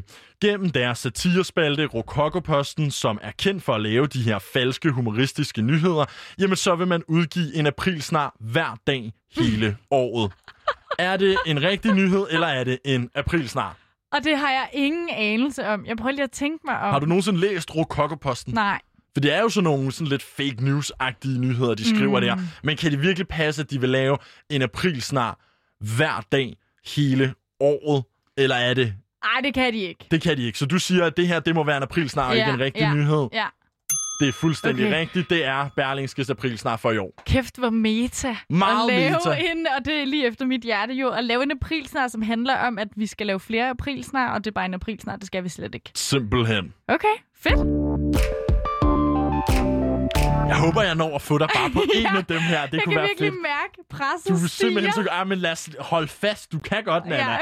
Selvom jeg siger, at jeg håber, at du svarer forkert, så vil jeg jo selvfølgelig gerne se dig gennemgå en perfect quiz her. Det har vi ikke haft det nu i Kulturkabalen i hvert fald. Vi har aldrig prøvet, at man kunne klare alle spørgsmålene. Er det en nyhed, eller er det en aprilsnar? 15 millioner vacciner fra producenten Johnson & Johnson er blevet kasseret, efter at medarbejderne kom til at blande ingredienser til forskellige vacciner sammen. Er det en nyhed, eller er det en aprilsnar? Jeg siger rigtig historie. Du siger, at det her det er en rigtig historie. Det er fuldstændig rigtigt. Kom ud her i formiddags, at der altså er røget 15 millioner styks vacciner ned i skraldespanden fra producenten Johnson & Johnson. Men nu kører jeg også det der psykologiske spil, hvor jeg tænker, nu har jeg lidt ligesom, når man kører multiple choice, nu har jeg sagt, at der er så mange, der ikke er en aprilsnar, så må jeg også vælge nogen, der er en aprilsnar, og sådan, så det bliver et helt psykologisk spil for mig nu. Jeg har taget dem fuldstændig tilfældigt her fra listen. Jeg har ikke engang rangeret dem på forhånd. Så jeg tror, det kører så godt for dig, at du skal ikke ændre strategi. Bare hold fast i den, du har. Og nu får du altså det aller sidste spørgsmål. Du kan simpelthen hente den hjem nu her, Nanna. Er det en rigtig nyhed, eller er det en aprilsnar? Ronaldo forsøgte at fodboldspilleren. Ronaldo forsøgte at kysse sin holdkammerat på kinden efter et mål, men han endte med at kysse ham lige på munden. Er det en nyhed, eller er det en aprilsnar? Det tror jeg er rigtigt. Det er fuldstændig rigtigt. Og dermed, så må jeg jo bøje mig i støvet for, hvor god du er til at få spottet de her forskellige aprilsnar. Man skulle næsten ikke tro, at du rent faktisk var hoppet på en aprilsnar i løbet af 2021. Nej, det skulle man ikke, men jeg er stadig en fool at heart. Hold da op, jeg synes, det var en god quiz, men den er også svær. Altså, det er aldrig helt til at vide. De var ikke lige så tydelige som den, du nævnte tidligere med... Det ved jeg ikke. Altså, Bennett. Altså, der er nogen, der er lidt nemmere at spotte, men som du selv fornævnte her med misvisende information og sådan noget. Jeg synes alligevel, den var svær. Jeg synes klart, at den dårligste, vi har hørt, eller sådan den, der er nemmest at spotte, det er de der, når Kim's laver et nyt produkt, som ikke giver nogen mening, eller Ben & Jerry's annoncerer et produkt, der ikke giver nogen mening, eller TV2 har lavet en, der var simpelthen så dårlig. Okay. Den dårligste, så jeg faktisk havde taget med til quizzen, men så sløjfede den igen, fordi jeg synes, den var så dårlig. Det var for nemt et point jeg tror simpelthen, det ville det være. Ej. Jeg tror, ja, men vil du høre den? Fordi jeg synes faktisk, at TV2 de skal have kors måske faktisk for at lave den lammeste, dårligste aprilsnar. Ja. Du ved, der er den der familien Bea. Udtaler det rigtigt? Bea? Dem, der er kurs, Bea, mod, ja. Bea, kurs mod fjerne kyster. Elsker dem. Her ligger TV2 så et opslag op i dag. Elsker dem. Det her er en nyhed, som vi har glædet os til at dele med jer. Ja. Bea og familien trækker i rumdragterne og indstiller kompasset mod månen. I en ny serie, Kurs mod månen.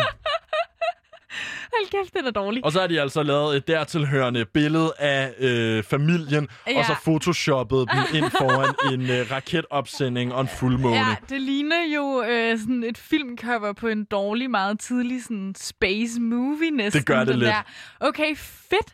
Ej, den synes jeg også, den er meget tydelig, fordi det er altså ikke helt det samme skillset, du skal have for at kurs mod fjerne kyster, som det er, når du skal have kurs mod månen nødvendigvis. Men det er også det der med, at man bliver nødt til også at lave noget, der er realistisk. Din med Roskilde Festival for eksempel, synes jeg var rigtig god. Netop fordi, at det er, sådan, det er jo ikke helt urealistisk, at de kunne have været ude og sige, vi har kigget på testene, vi har kigget på de spørgeskemaer, undersøgelser osv. osv.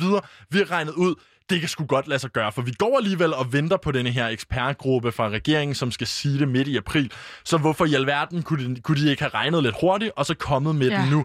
Men at en dansk familie og at TV2 skulle producere et tv-program, hvor de skal til månen, det er... den er svær at sluge. Altså prøv lige at lave noget, så vi i det mindste bare semi vil tro på TV2. Men i hvert fald godt at vide, at min bullshit-detektor, den er top-tunet. Ja, så nu vi se, om jeg kan bruge den lidt senere, når der er mange flere historier på programmet. Det er der nemlig. Her om et øjeblik, så begynder vi altså, Nanna, og skal lige snakke en smule om Britney Spears. Hun har nemlig brudt tavsheden efter, at den her dokumentar om hende kom ud for et par uger siden. Man har slet ikke hørt noget fra Britney indtil nu, og det vender vi altså lige, hvad hun har været ude at sige. Og jeg tror godt, vi kan love, at fra nu af er der ikke flere aprilsnare. Nej, vi er færdige. Og det er heller ikke en aprilsnare. Det er som om, vi har fået vores aprilsnare ud af systemet nu. Klokken den er blevet 16, og derfor så skal vi have en omgang nyheder. Og nej, det er heller ikke en aprilsnar.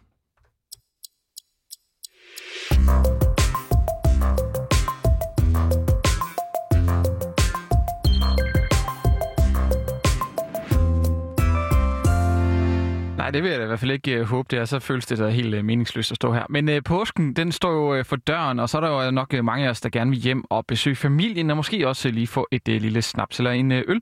Og derfor så er de seneste 2 dages smittetal altså også en smule opmuntrende.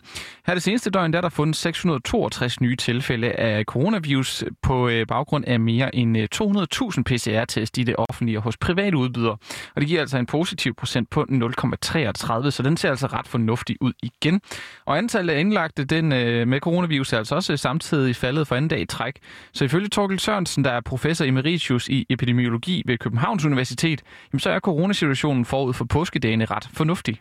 Jeg hæfter mig først og fremmest ved, at det ser ud som om, at situationen er stabil, og det synes jeg er meget tilfredsstillende i lyset af, at vi har taget hul på de trinvise genåbninger.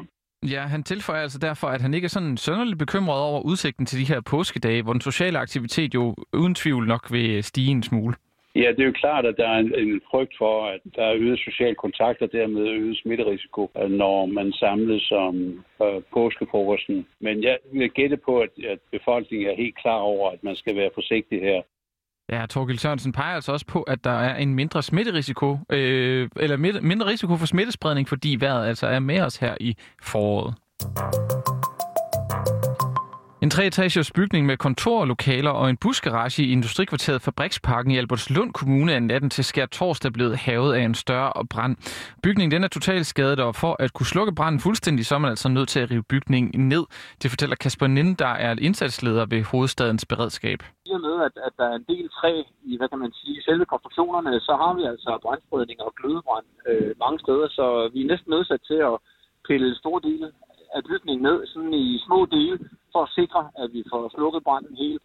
Meldingen om den her brand, den løb ind i nat kl. 01.33, og da brandvæsenet nåede frem, der havde ilden altså bredt sig til bygningens tag. Udover en busgarage, busgarage, så rummede bygningen altså også de her kontorlokaler.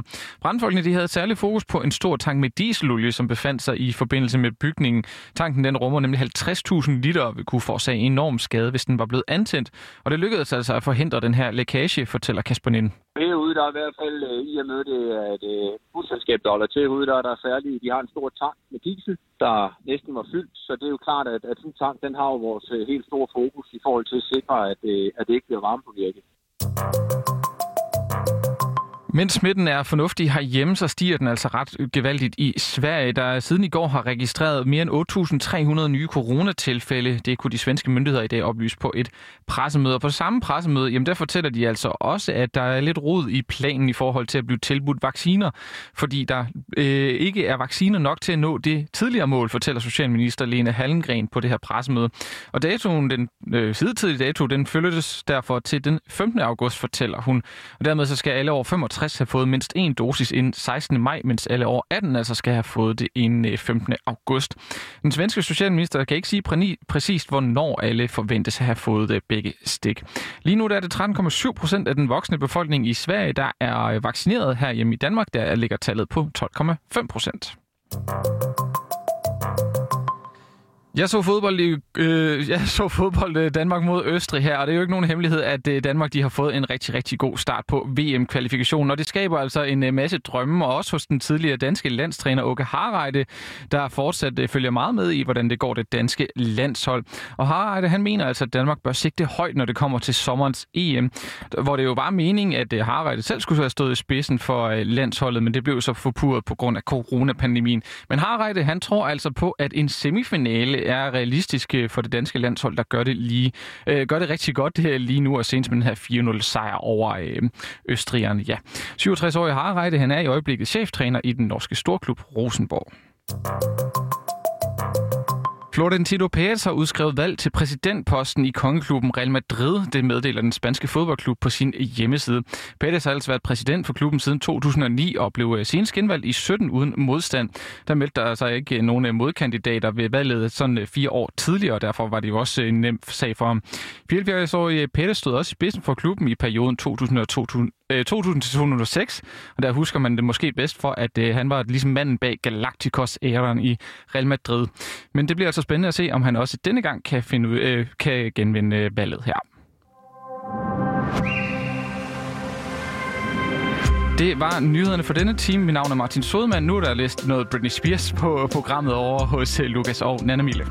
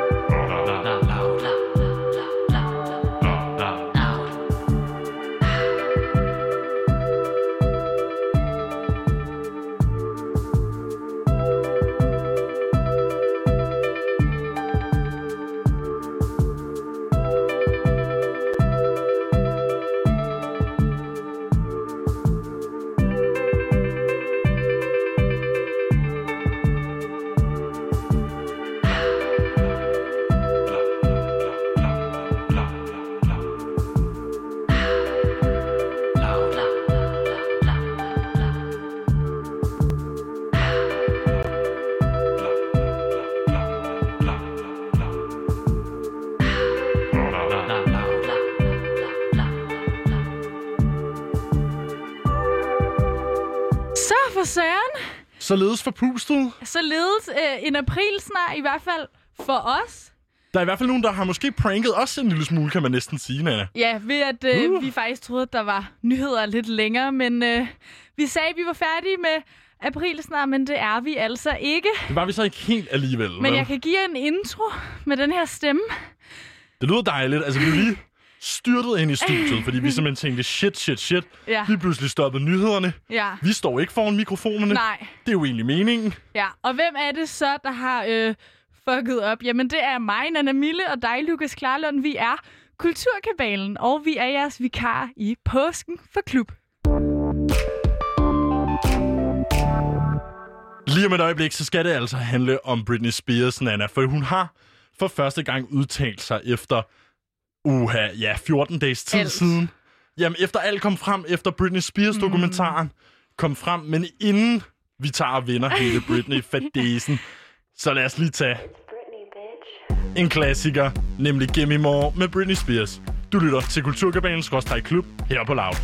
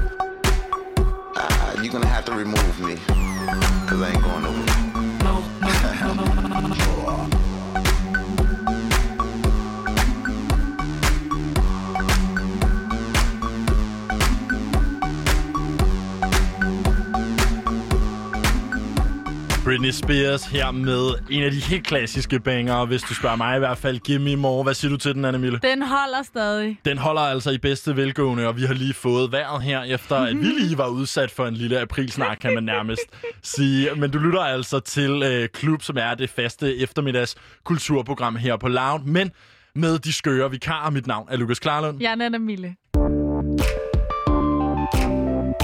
Og det skal netop handle om Britney Spears nu her, Nanna. Har du set Framing Britney-dokumentaren? Ja, det har jeg. Men jeg tror, jeg ved ikke, om jeg faldt i søvn eller bare missede den første halvdel. Jeg fik i hvert fald kun enden.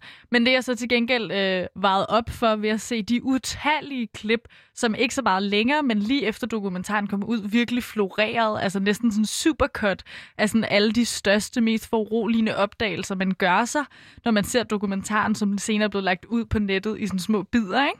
Framing Britney handler jo i bund og grund om, hvordan pressen op igennem nullerne og starten af 10'erne behandlede Britney Spears, og med de psykologiske problemer, hun ligesom gik og døjede med, hvordan hun så kontinuerligt stadig blev udstillet, og hvad det egentlig er, hun har gået igennem i sit offentlige liv, så at sige. Og der har jo været rigtig mange ude, blandt andet medier har været ude, og journalister har været ude og undskylde til Britney Spears, efter denne her dokumentar er kommet frem. Derudover kommer den jo også sådan i hælen på hele denne her Free Britney Movement, der jo sætter fokus på, at hendes far er hendes juridiske værge, og hun teknisk set ikke kan noget selv på den måde. Altså juridisk set er hun ikke et selvstændigt voksen menneske. Det er hendes far, der skal træffe alle beslutninger, underskrive alle kontrakter osv. for hende. Ja, og som du selv nævner, jo, nogle i pressen er ude og undskylde, men der er jo også nogen, som simpelthen er med i dokumentaren, som virkelig har været en af dem, som har fulgt hende på tæt hold.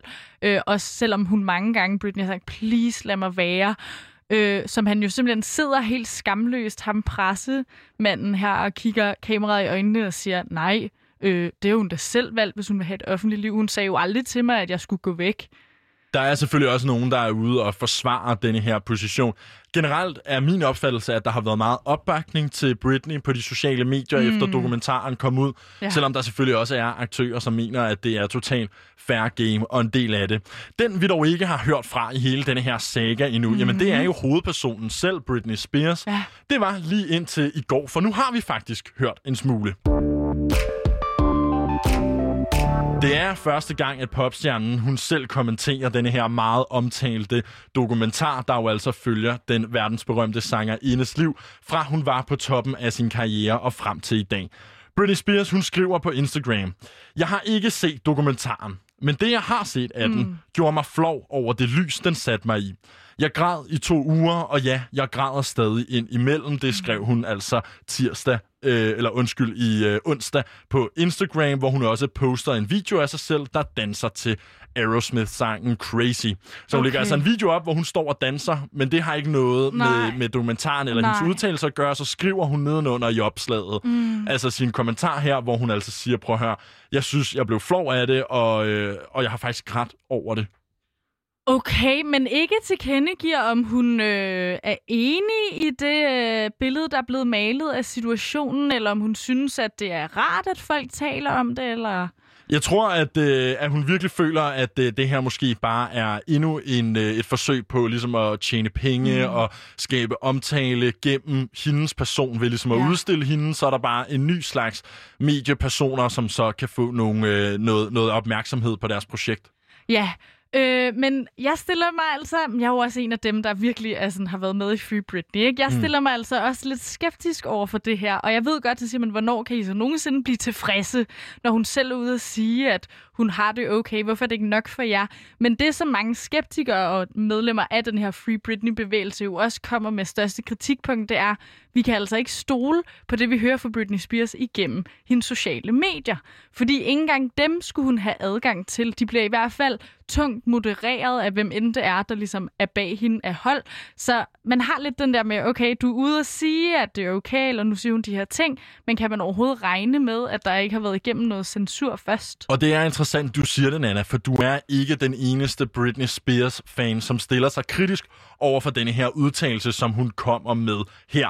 Fordi man kan sige, at dokumentaren den fremstiller jo overordnet set Britney Spears som et offer, og derfor så er flere af hendes fans også chokeret over det her kritiske opslag. Mm. Blandt andet Louise Astrup på 23 år, som virkelig elsker Britney Spears, fortæller til TV2, den dokumentar har hjulpet hende rigtig, rigtig meget i forhold til at få folks øjne op for, hvordan mange mennesker behandler popstjerner. Og hun er altså blandt en af de her bekymrede Britney-fans, der gennem bevægelsen Free Britney, som du også nævner her, Nanna kæmper for at gøre popstjernen fri af værgeaftalen med sin far. En anden superfan, Simon Glæsel, er også overrasket over opslaget, særligt fordi Britney Spears i kølvandet på dokumentaren skrev på Instagram, at hun sætter pris på sine fans. Mm. Det er først nu, hun selv nævner noget om dokumentaren, og så stiller hun sig kritisk. Det synes jeg er lidt pusseløjerligt, siger Simon. Men vi ved jo heller ikke, hvad der er op og ned, og der er en chance for, at vi er helt galt på den. Yeah. Og det skal man jo selvfølgelig også have i mente. Det kan jo som sagtens sådan set være Britney, der har skrevet det her, og bare ikke synes, det er fedt. Men der er jo altså også en risiko for, at det er, som du også er inde på, Nanna, en anden, der rent faktisk har skrevet det. Mange fans, der har reageret på det her Instagram-opslag, de er mistænksomme. Flere skriver ting som, det virker ikke til, at det er Britney, der har skrevet det her, mens en anden skriver, jeg vil gerne høre hende rent faktisk sige det. Det er også det, du er inde på, Nanna. Ja. Altså det her med, at vi bliver nødt til nærmest at høre hende sige det i en video, før vi tror på det. Og det er jo altså især også det her på grund af hendes far, Jamie, som jo altså styrer hendes Instagram og bestemmer, hvad der bliver lagt op, at man stiller sig lidt kritisk over for, er det mon i virkeligheden faren, der har skrevet det her? Ja, men det der også bliver lidt farligt ved den tankegang, og som jeg også godt kan mærke for mig selv, det bliver en glidebane med aldrig at tro på det, hun selv siger eller skriver. Det er jo også det her med, når man vil vi så kun tro på hende, at det er hende, når hun stiller sig kritisk over for dokumentaren. Altså, vil vi kun godtage, at det er en sandhed, at det kommer fra hende, hvis det er, at hun snakker negativt om hele situationen? Kan du følge mig? Jeg har lidt svært ved at formulere det, men det er bare, vi kan jo ikke sige, at vi tror ikke på noget af det, Britney skriver, fordi hun ikke selv styrer sine sociale medier. Så kan vi jo så heller ikke som fans godtage, at det nødvendigvis er hende, hvis hun en dag skulle komme ud og skrive noget negativt om dokumentaren. Så det bliver også lidt glidebane. Men hun skriver jo noget negativt om dokumentaren her. Mener du, hvis hun nu var ude og sige noget positivt om dokumentaren, hvis hun nu var at sige, tak for at lave den her dokumentar, så skulle vi jo i virkeligheden stille os lige så kritiske. Er det det, du tænker? Det er faktisk, fordi jeg tror, jeg opfatter opslaget lidt anderledes. Hvordan? Måske. Okay, jeg synes ikke, den virker sådan totalt negativt betonet over for dokumentaren så meget, som det bare er. Jeg er flov, og jeg har grædt, og jeg har grædt. Hun siger ikke, jeg har grædt over den her situation, jeg er blevet sat i. Hun kommenterer ikke på de situationer, dokumentaren viser i min optik så meget, som hun bare kommenterer på, jeg synes, det er flovt. Prøv lige at høre det her citat igen. Okay. Jeg har ikke set dokumentaren, men det, jeg har set af den, gjorde mig flov. Jeg græd i 2 uger, og ja, jeg græder stadig en gang indimellem. Ja. Yeah. Det, hun så, at dokumentaren gjorde hende flov og fik hende til at græde i 2 uger, det tænker du ikke er kritisk over for dokumentaren? Jo. Jo. Ej, nu panikker. Jeg ved ikke, hvorfor. Jo, men jeg tror faktisk, du havde ret, at det var det, jeg mente, som du sagde før, det der med, hvis hun siger noget positivt, fordi jeg kommer til at glemme at skelne mellem, når jeg taler. Selvfølgelig er der dokumentaren, man kan stille sig kritisk overfor, og så er der indholdet af dokumentaren. Ja. Ikke? Altså, der er forskel på at være flov over dokumentaren, og så være flov over de situationer, hun er blevet sat i. Så det er rigtigt. Ja, jeg tror, du har ret. Det er mig, der lige havde en brain fart. Jeg tror måske, at det, vi kan konkludere ud fra det her, det er, at uanset hvad, så er det faktisk lidt svært at tro på, hvad end Britney ligger op. Netop fordi, at det altså er hendes far, der styrer hendes Instagram og andre sociale medier. Og han har måske en agenda, som ikke stemmer fuldstændig overens med hans datter. Og det er altså også derfor, at både du og flere inkarnerede Britney-fans stiller sig kritiske over for netop Britneys kritik af dokumentaren og det her med, at hun angiveligt skulle have grædt af den. Om et øjeblik, Nanna, så er det noget med, at vi skal dykke en lille smule ned i Sinful. Er det rigtigt forstået? Det er det nemlig. Denne her online webshop, som jo sælger sexlegetøj. Jeg har også et år, der gik med, så vi kan gøre lidt status på, ja, hvordan har det sidste år set ud, når det kommer til vores lyst og sexvaner. Og i den forbindelse... Nej, Den venter vi med. Nu skal vi høre Riptide med Vansjoy.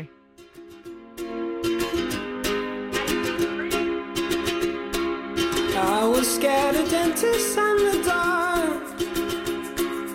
I was scared of pretty girls and starting conversations. All my friends are turning green.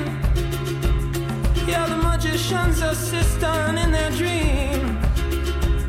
Oh.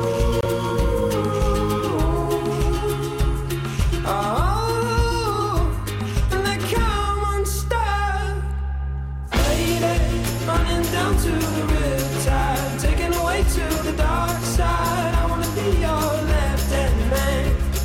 I love you when you sing that song, and I got a lump in my throat 'cause you're gonna sing the words wrong. Is this movie that I think you like? This guy decides to quit his job and head to New York City. This cowboy's running from himself. She's been living on the highest shelf. Oh,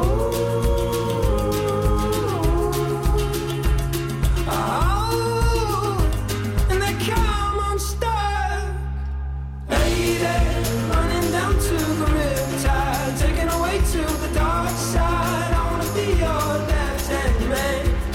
I love you when you're singing that song, and I got a lump in my throat 'cause you're gonna sing the words wrong.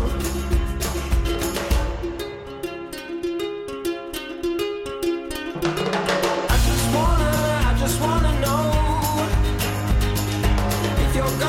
if you're gonna stay. I just gotta know.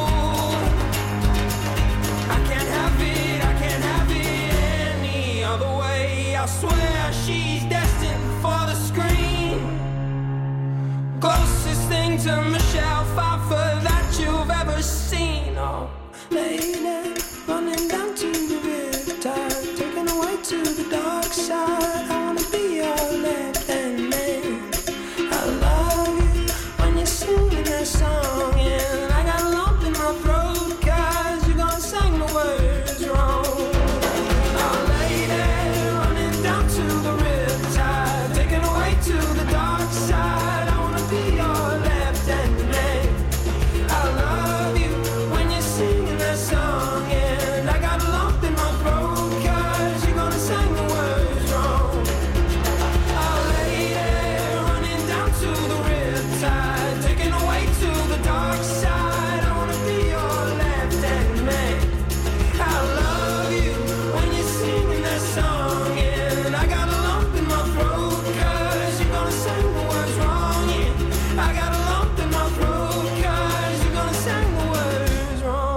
Riptide med Vansjoy. Den sang, jeg vil hævde, de fleste piger, der har været 14 og ejet en ukulele, har jo skulle forsøge at lære at spille. Jeg er i hvert fald en af dem. Jeg er Nanna Mille. Og mit navn er Lukas Klarlund. Og du lytter til specialudgaven af Klub i dag, som altså bliver hostet også fra Kulturkabalen. Nå, den vildeste virksomhed at starte med sin partner, det forestiller jeg mig må være en virksomhed, som sælger sexlegetøj. Det tror jeg ikke er et dårligt bud. Nej, hvad siger du? Er der andre, der vil være mærkelige? Måske sådan noget med egen stripklub sammen? Ja, jeg skulle også til at sige svingerklub, sådan noget i den stil. Altså, måske seksuelle ting, især hvor det også handler om seksuelle ydelser ud til andre, som ikke nødvendigvis er din partner. Ja, det er i hvert fald en vild business at gå sammen om, men det var altså... Det eller en restaurant, vil jeg sige. Det er også en sindssyg ting at starte med sin partner. Det er lidt partner. Sådan en kamikaze-mission, kan det godt forestille sig, ikke? Altså det der med café og restaurant, og starte det, uanset om man starter det med sin partner eller ej, tror jeg, at det er en hård en. Men især hvis man så også skal bruge alt sin fritid sammen. Og det er faktisk det, jeg husker tydeligst for de der kitchen nightmare, når Gordon Ramsay kommer ind og skal hjælpe en restaurant, så er der altid lige et lag af sådan en masse skyld og sådan familiedynamikker, der hurtigt sådan, ligesom skaber splid, når de skal prøve at få fikset de her mama and pop restauranter, ikke? Nå, men det med at starte, selvom det for os lyder som en vild ting, måske at starte en sexlegetøj-business med sin partner, så var det altså nu engang det, Mathilde Makowski og Tony Andersen gjorde. Det var tilbage i år 2008, så stiftede de online-shoppen Sinful. Det er vildt. Sinful.dk, som jo simpelthen er Danmarks største sex-legetøjs webshop. Mm. Det er simpelthen et par, der har startet den. Ja, det vidste jeg faktisk heller ikke, og jeg må bare sige, det er så godt et navn. Sinful. Sinful. Som samtidig med, at de ligesom kalder sig, at de synder, når man gør det her, også har været med til at bryde nogle barrierer ned, for sådan, okay, det er faktisk ret normalt lige at bestille en vibrator, eller whatever. De synes i hvert fald, parret her, der ligesom manglede et online-alternativ til de fysiske sexbutikker. Mm. Og det kan man jo godt forestille sig, altså det er lidt mere nøjeren at skulle ned og kigge en kassedame i øjnene, når du køber en kæmpe dildo, end det er lige at få den leveret til hoveddøren. Altså, der er jo der er de her enkelte butikker, hvor det simpelthen bare giver så god mening, at de har haft stor succes online. Eksempelvis Amazon er jo også et godt eksempel på det der med, at de regnede ud, der er bøger af det slags produkt, der findes allerflest varianter af. Mm. Så det er en svær en. Man kan ikke have alle bøger i en fysisk butik, men man kan jo godt have dem på en internethandel. På samme måde har den her også lidt den der vibe af, der er lidt noget med, at jeg skulle gå ind i en sexshop fysisk, og skal man lige vende hovedet rundt og lige tjekke, at der ikke er nogen, man kender på gaden i det, man går ind og ud og sådan nogle ting. Der er også ligesom bare noget friktion, der bliver fjernet, hvis det er online, og man bare får sådan lidt diskret kasse leveret med posten. Så de her skamfulde businesses er rigtig gode online. Sinful havde lidt hård modvind de første par år, blandt andet da de havde taget sexlegetøj med for 250.000 kroner.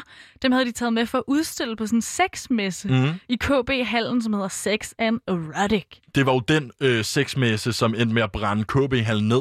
Det er det. I sin tid. Og det er jo også derfor, at de har haft så hård modvind, fordi de altså for 250.000 kroner.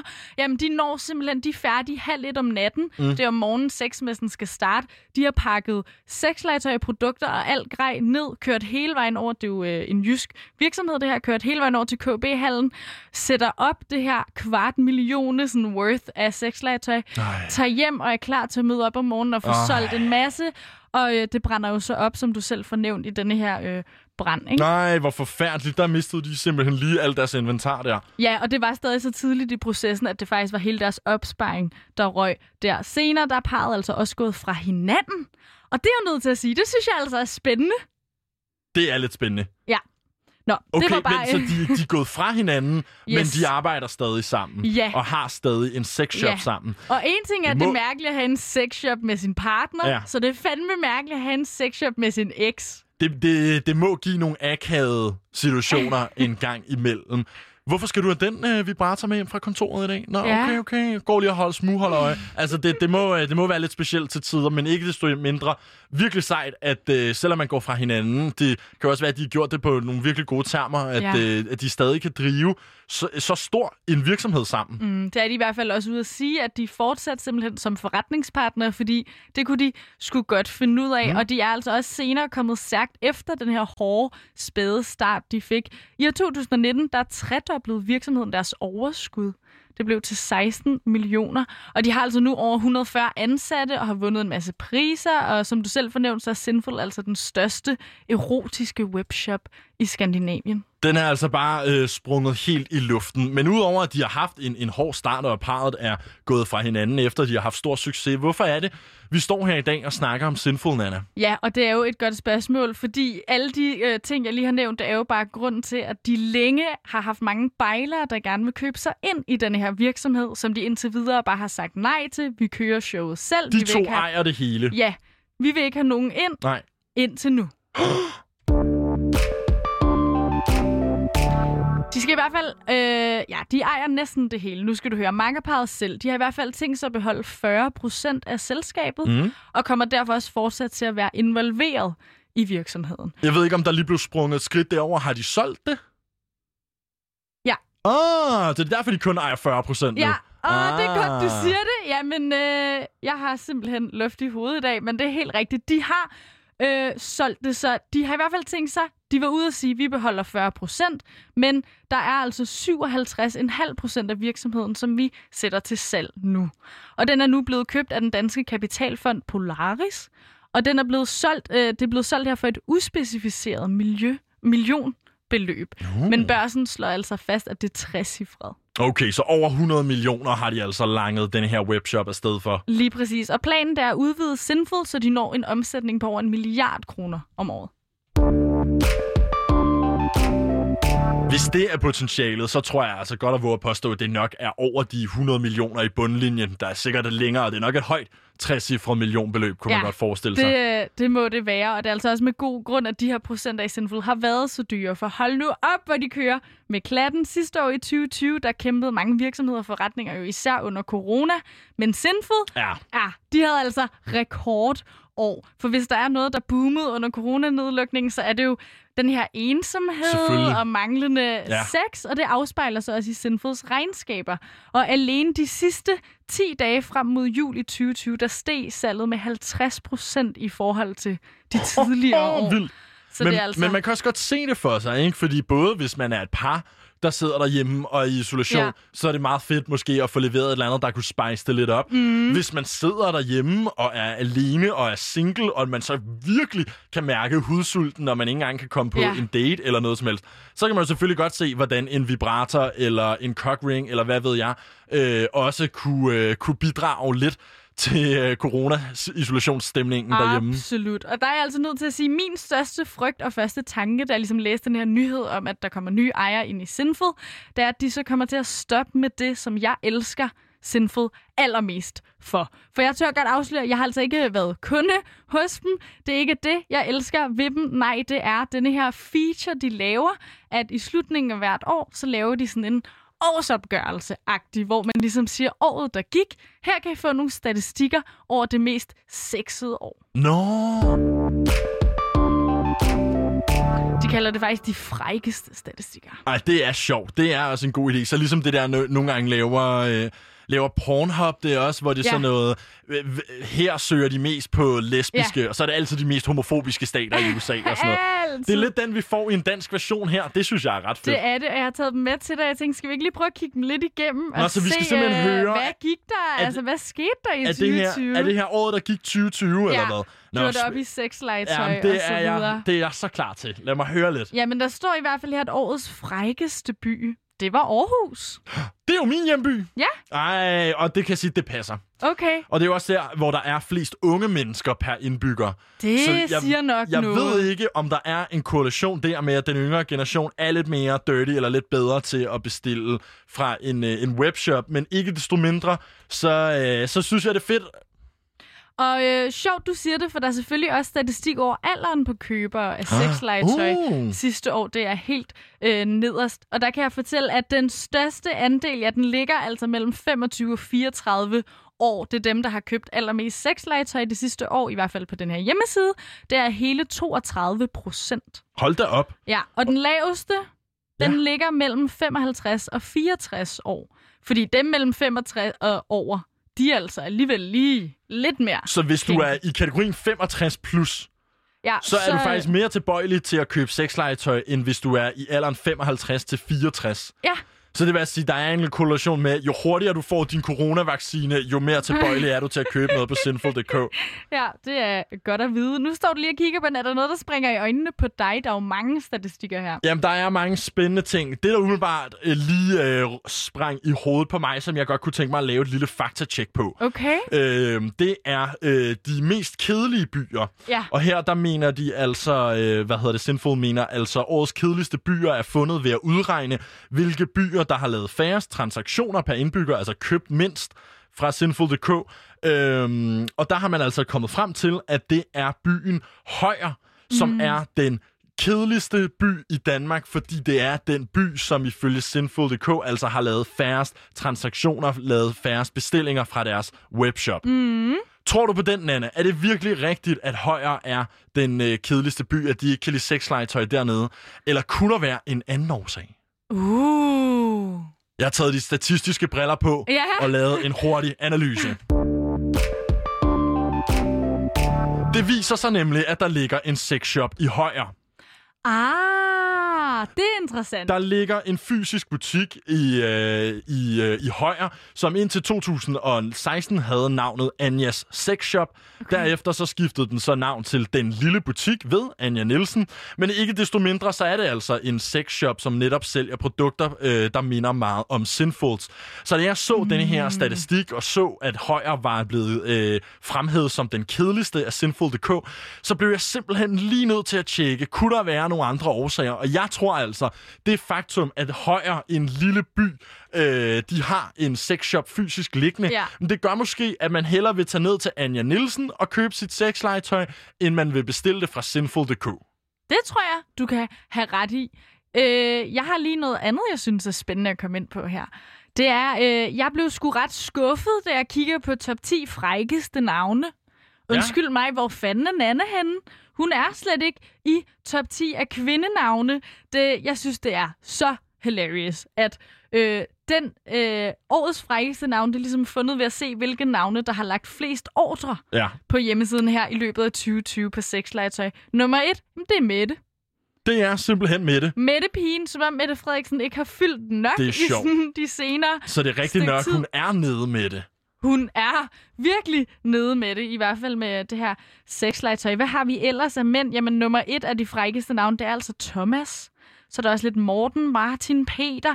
Det er meget sådan klassiske danske navne. Det er det. Også Pernille, Cecilie, Christina, Line. Det er, virkelig bare, nogle almene navne. Og her igen, hvis man lige tager de statistiske briller på, så kan man sige, der må jo også være noget med, at man bliver nødt til at tage højde for, hvor mange der hedder de forskellige navne i Danmark. Hvis Mette også bare er et mega populært navn, så er det klart, at den kommer til at florere højt i denne her statistik. Og det er også derfor, at man måske, selvom det er utrolig sjovt, lige skal tage den her Sinful statistik med et gran salt. Og noget, man måske også godt kan tage med et gran salt, men som jeg i hvert fald ville være den første til at sige højt, hvis det var min hjemby, der var på kortet her. Jamen, så kan jeg fortælle, at Danmarks strammeste underliv, det går til den nordjyske by Kongerslev. Sådan. Ja, og hvordan finder man så ud af det? Ja, hvordan finder man ud af det? Ja, men i den nordjyske by her, så blev der i løbet af året købt 2,26 gange så meget bækkenbundskugler i forhold til landsgennemsnittet. Wow. Og det forestiller jeg mig helt uden at vide det, at det er sådan noget, der må træne ens bækkenbund og ligesom gøre en lidt strammere. Okay, jamen det skal man da have credit for. Den vil jeg ikke prøve at pille af fra hinanden. Det synes jeg bare, de skal have lov til at beholde titlen som... var det Danmarks strammeste underliv, de fik der? Så kunne jeg godt tænke mig at høre dig, Nanna, om du er ejeren af en Satisfyer Pro 2 Next Generation. Nej.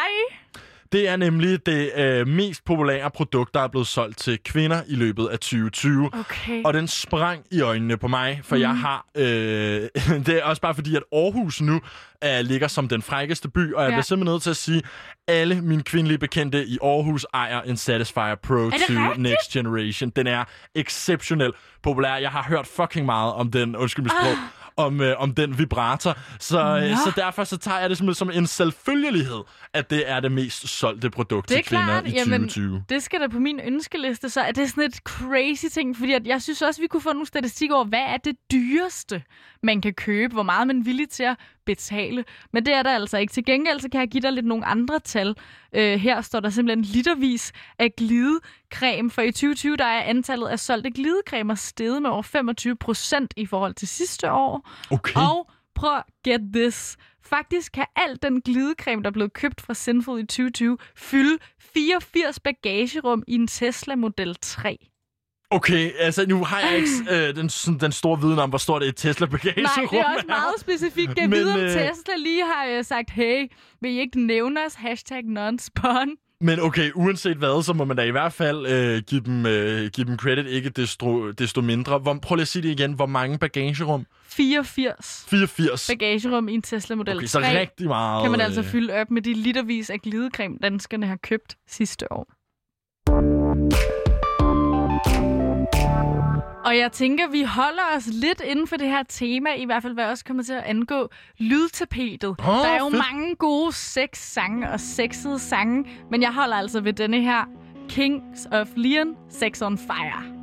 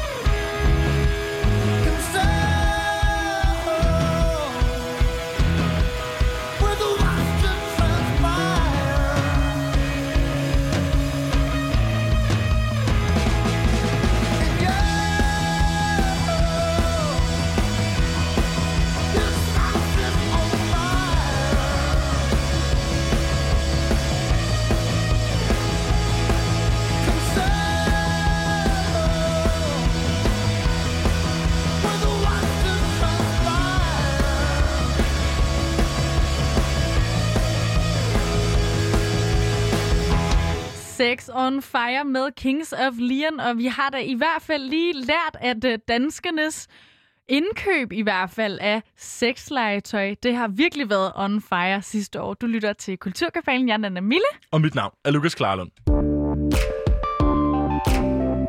Især Aarhus lærte vi jo så lige virkelig var on fire, når det kom til at få bestilt sexlegetøj fra Sinful.dk. Mm-hmm. Men det er altså ikke længere sex, det skal handle om. Vi skal lige over, jeg skulle lige til at sige mere tørt emne, men faktisk også måske lidt i samme dur. Ja, hvis man ligesom jeg er studerende, så ved man godt, at coronakrisen, den har gjort det exceptionelt nederen at være studerende på de danske uddannelser.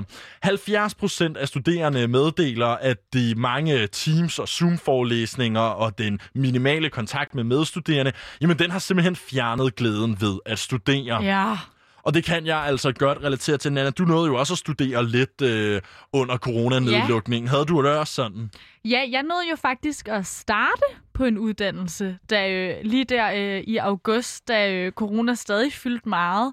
Så det var jo en intro-uge med corona-forhold, og der synes jeg godt nok, det var svært. Det var noget helt andet, end hvad jeg havde prøvet før. Det var small talk i 5 dage. Og ikke for at være typen, der siger, vi skal kunne drikke for at have det sjovt. Det er bare lidt nemmere, når du møder 50 mennesker, som du ved, du kommer til at lære at kende, men ikke gør endnu. Ja. Så er man sådan lidt træt af at fortælle om, og hvad lavede du så i dit sabbatår? Og lige netop det, du pointerer her med introforløbet, det er noget, som har været yderst amputeret for dem, som har skulle starte på deres uddannelse nu. Ja. Derfor så er Radikale Venstre nu kommet med et forslag, som skal forsøge at hjælpe studerende med at indhente noget af det sociale, som man er gået glip af. De kommer med et udspil, hvor de vil afsætte 50 mio. kroner til en social genstart, så elever altså får mulighed for at få det introforløb, som de er gået glip af. Mm. Hvad tænker du om det, Nanna? Nu siger du, at dit introforløb var helt barberet ned, da du startede, ikke? Vil du have drage glæde, tror du, af, og hvis man kunne starte forfra og ligesom tage en såkaldt det, som Radikale Venstre her kalder for en social genstart? Ja, absolut. Det tror jeg. Nu kan man sige, at jeg studerer der ikke længere, men mange af de veninder, jeg har, som startede samtidig med mig, og som stadig ikke rigtig har mødt deres klasse, kun ser dem på Zoom, de har i hvert fald før snakket om, at det kan godt være, at det ville virke åndssvagt at lægge den her intro-rustur efter et år, men vi kunne altså virkelig godt bruge den alligevel. Selvom den måske kommer lidt sent, så er det måske bedre sent end aldrig, er princippet, vi er ude i efter her. Men hvor finder man som politiker lige 50 mio. kroner til bare at kunne give til unge mennesker, så de kan studere? Jo, men der dykker man selvfølgelig ned i coronareservekassen. Det er åbenbart noget, man har lavet tilbage her, da man skulle lave finanslov for 2021, og der har man altså lavet en coronakrigskasse, er den blevet navngivet. Og det er altså her, man foreslår at hive 50 millioner op, og så give dem til de studerende, sådan, så de kan få en social genstart. Hold da op, der kan man også sige, der bliver de altså også virkelig prioriteret, hvis man simpelthen er nede og dykke i de penge, vi har sat til side til, når det virkelig brænder på, ikke? Samtidig kan man selvfølgelig sige, at hvis 70% af studerende har mistet glæden ved at studere, så skal der også nogle penge op ad lommen, ikke? Jo. De 50 mio. kroner skal gives direkte til studieforeningerne. Det skal stå for, det er jo de her studieforeninger, der står for at skabe sociale arrangementer på landets universiteter, professionshøjskoler og erhvervsakademier. Dermed så får de altså også helt frie tøjler til, hvordan de her penge skal bruges. Og det er jo egentlig noget, man sjældent ser. Som regel, så er der lige bundet en eller anden betingelse op. Men I skal spille dansk musik. Men I må ikke drikke alkohol. Eller hvad det nu kunne være. Der bliver altid fundet på et eller andet, så der lige bliver lagt nogle politiske værdier ned. Men det er altså ikke ideen her. Ideen er, at man simpelthen giver 50 mio. kroner til studieforeningerne. Og så er det altså meningen, at det er dem på, især dem, der startede under corona, som skal drage fordel af de her penge. Så hvis man er i gang med at lave sine kandidater under bacheloren slet ikke vidste, der var noget, der hed corona ud over øllen, jamen så er det måske ikke der, man gør sig kæmpe store forhåbninger om at få denne her sociale genstart. Men hvis man endnu ikke har mødt et klassemedlem fysisk endnu, kun set dem over Zoom, og alle samtaler har været igennem sådan en komprimeret internet-lydforbindelse der, jamen så er det altså her, man regner med, at det kommer til at skulle sætte lidt skub i det. 50 mio. kroner, det svarer til cirka 200 kroner per studerende på de videregående uddannelser. Okay. Men som sagt, så er jeg håbet jo altså, at det primært ender hos de studerende, der er startet under krisen. Ja, jeg har jo lige været tilbage på, nu ved jeg godt, det er lidt noget andet, men mit gymnasium, det var jeg jo tilbage på for nogle uger siden, ja, for ligesom at være sådan lidt SRP-vagt og hjælpe til med nogle coronatiltag der, ligesom nogle af klasserne måtte begynde at komme tilbage igen. Og der fik jeg jo snakket med rigtig mange af dem, som jo også bare gik rundt i de her hættetrøjer, man normalt får, når man skal på studietur, og de gik ligesom rundt med London, Skotland, ja, New York på ryggen, og sagde ligesom, det eneste vi fik ud af det, det er lidt ligesom, I went to New York, and all I got was this stupid t-shirt. Ej. De fik så bare ikke engang turen. De går rundt med de her hættetrøjer, som de havde bestilt for lang tid siden. Ja, og det er det eneste minde, de nu har for en studietur, der aldrig blev til noget. Der fortalte hun mig, at de på, jeg mener, det var Ingrid Jespersens gymnasium, er simpelthen ude i nu at holde det, der ville hedde en 4G-studietur. No. Så de simpelthen sørger for, som en studietur, der normalt ville være i 2G, det her med, det kommer til at være med jeres lærer. Ja. I kommer til at skulle have undervisning. I betaler det samme, som I normalt ville have betalt, og nu kan I så bare som 4G'er få den tur i stedet. Hvad tænker du om det forslag? Altså så et halvt år efter, at jeg er reelt blevet studenter, ja, der synes jeg, det er for sent. Det må jeg simpelthen sige. Altså, der, for man er videre et halvt år efter, man er gået ud af gymnasiet. Ja. Der snakker man ikke med 2/3 af klassen længere, og den sidste tredjedel er også ved at fade ud. Ja. Sådan er det i hvert fald ofte. Men derudover, jamen, så er man jo bare hurtigt, når man kommer ud og bliver student, så rykker man jo ret hurtigt videre fra gymnasielivet. Rigtig mange slipper det hurtigt og går i gang med deres sabbatår eller mere at studere videre. Og der kan man så sige, der synes jeg, det er lidt overkill. Altså, vi har alle sammen lavet offringer under coronakrisen, og hvis ikke man er kommet på sin studietur, så er det selvfølgelig sindssygt ærgerligt, at man kun har den der t-shirt, man havde bestilt inden i dag. Men jeg må sige, jeg synes ikke, man som 4G'er skal have en studietur af et gymnasium, som gav en hue på for et halvt år siden. Nej, og som du selv nævner det her med, jo, måske er der nogen, der vil lige have tid i kalenderen til det, men nogen er på højskole. Mange har nok fået et fuldtidsjob, man studerer. Lige pludselig skulle man trække en uge ud af kalenderen for det. Og så skal I da, altså ikke for noget, men hvis jeg så skal afsted, så vil jeg hellere selv planlægge turen med dem, jeg stadig snakker med fra gymnasiet, end jeg vil underlægges at have en lærer, der ikke engang er min lærer længere. Der skal fortælle, hvornår vi skal i seng, og hvornår vi skal op. Og de skal ikke lægge det her rejseskema for mig. Jeg vil selv bestemme, hvilket museum jeg vil på. Der skal der stå en gymnasielærer og sige, at du ikke må drikke på din studietur, når du er gået ud. Og det er jo også det her med, at man kan sige, at studieturen er jo også noget, som nogle elever bliver meget nervøse omkring, og som de er meget reserveret for at tage med på. Og så er det jo kun fordi, man ved, at der både er nogle faglige og nogle sociale konsekvenser, hvis ikke man er med på den studietur i gymnasiet, at man rent faktisk gør det. Og så er der jo faktisk nogle elever der, som når de så kommer afsted, så var det fedt, så var det sjovt, men man har brug for det skub, og man har brug for at vide, at der vil være nogle sociale konsekvenser efterfølgende, hvis ikke man tager med. Alle de elementer er jo også taget ud af spil, og meget af det sjove ved at komme på studieturen er jo også det her med at komme tilbage til skolen, og så er man blevet så indgående tætte med hinanden nu, for man har boet sammen i en uge, og det har man aldrig gjort før, man er ude at rejse, man er ude at møde nogle skøre mennesker, opleve nogle ting, drukket sig fulde og holdt det hemmeligt for sin lærer. Alle de her bonding-oplevelser, jamen dem kan man jo ikke tage med hjem i klassen efterfølgende, når det er, man er gået ud. Men for lige at vende tilbage til de 50 millioner, som man gerne vil give, så er det her jo faktisk ikke til gymnasierne. Nej. Det er jo til de videregående uddannelser. Og en af de studerende, der virkelig fik sin rosuge kørt godt og grundigt igennem coronablinderen, jamen det er Ellen Trøst Simonsen, som startede på Aarhus Universitet for et års tid siden, det skriver DR.dk. Hun fortæller, at det har været mega hårdt og en kæmpe skuffelse at skulle starte under denne her situation. Det var jo ikke derfor, hun flyttede til en studieby som Aarhus for så at sidde helt indelåst, og hun flyttede altså fra Horsens til Aarhus, men har jo så ikke nået at opleve meget af det, som Aarhus har at byde på i sit studiemiljø, for der har været corona nedlukket. Og måske har hun heller ikke selv haft muligheden endnu for at mærke, at Aarhus er Danmarks frækkeste by.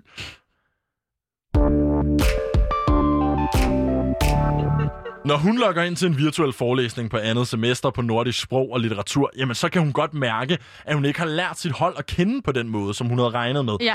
Hun siger, at jeg kender en håndfuld, men resten kender jeg simpelthen kun navnet på og deres Instagram-profil. Og det er altså der, hvor hun virkelig er positivt indstillet over for det her nye introforløb, som måske kan lave om på lige netop det her med, at man kun kender deres Zoom-navn og deres Instagram-profil. Og undskyld mig nu med mit sprog, men hold kæft, hvor er det hårdt. Jeg har selv prøvet det der med at flytte til en helt ny by. Man kender ingen, men man tænker, det er fint. Hele mit netværk bliver min klasse, mit studie. Det er der, jeg får mine rutiner. Det er der, jeg kommer til at lære byen at kende igennem.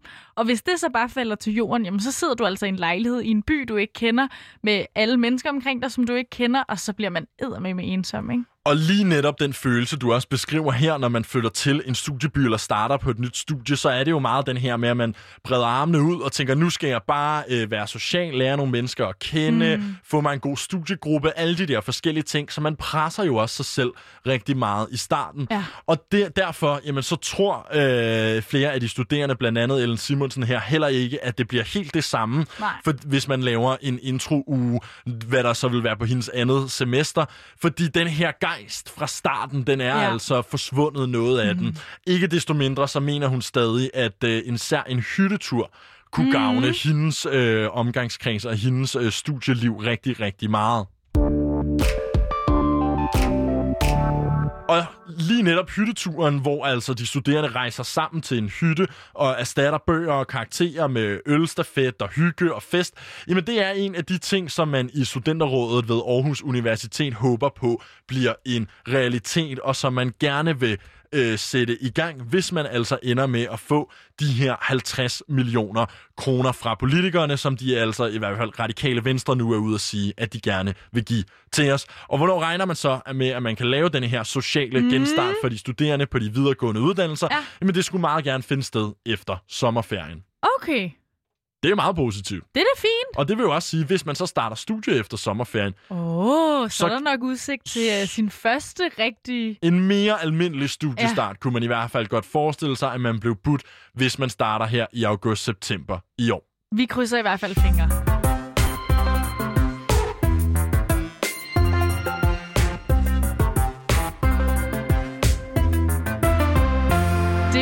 Lidt en nyhed i sig selv, men jinglen her fortæller os jo, at vi skal have lidt flere, i hvert fald nogle kulturnyheder. Nu rykker vi lige over i den kulturelle nyhed. Du kan altid argumentere for, at der er...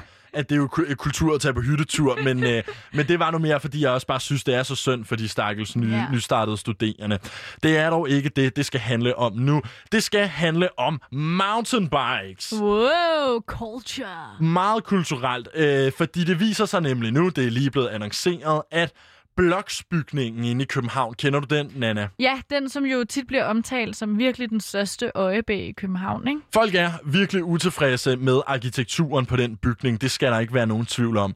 Men måske kommer man til at se lidt mere positivt, nu hvor det er blevet annonceret, at Bloksbygningen, jamen den skal være startrampe for Red Bulls helt store mountainbike track show i København. Okay, fedt! Det kommer til at være ifølge Red Bull, og nu læser jeg lige op af Red Bulls egen pressemeddelelse.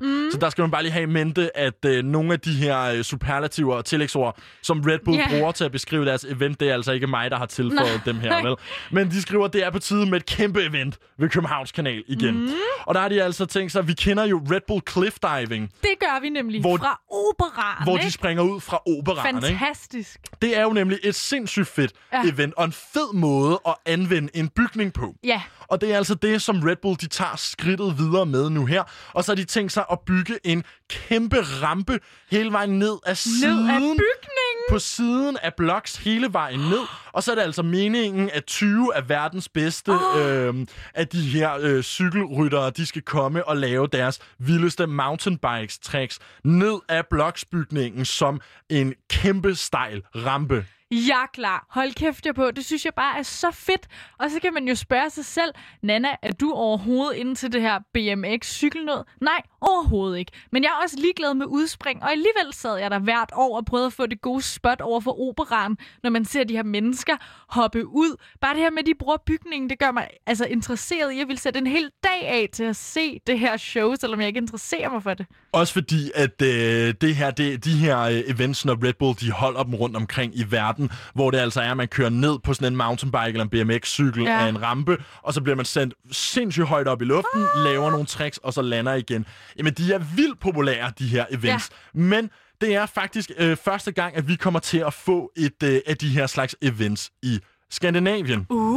Ikke kun i Danmark, men i hele Skandinavien får vi endelig et kæmpe slopestyle-event. Wow. Det siger Emil Johansson, som er svensker og en af de allerdygtigste verdensstjerner til det her, som blandt andet kommer også til at være en af deltagerne, når det hele løber af stablen den 17. juli i København.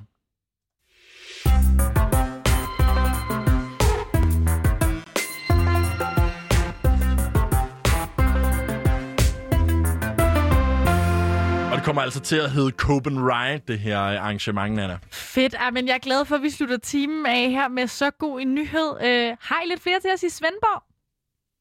Selvfølgelig har vi det.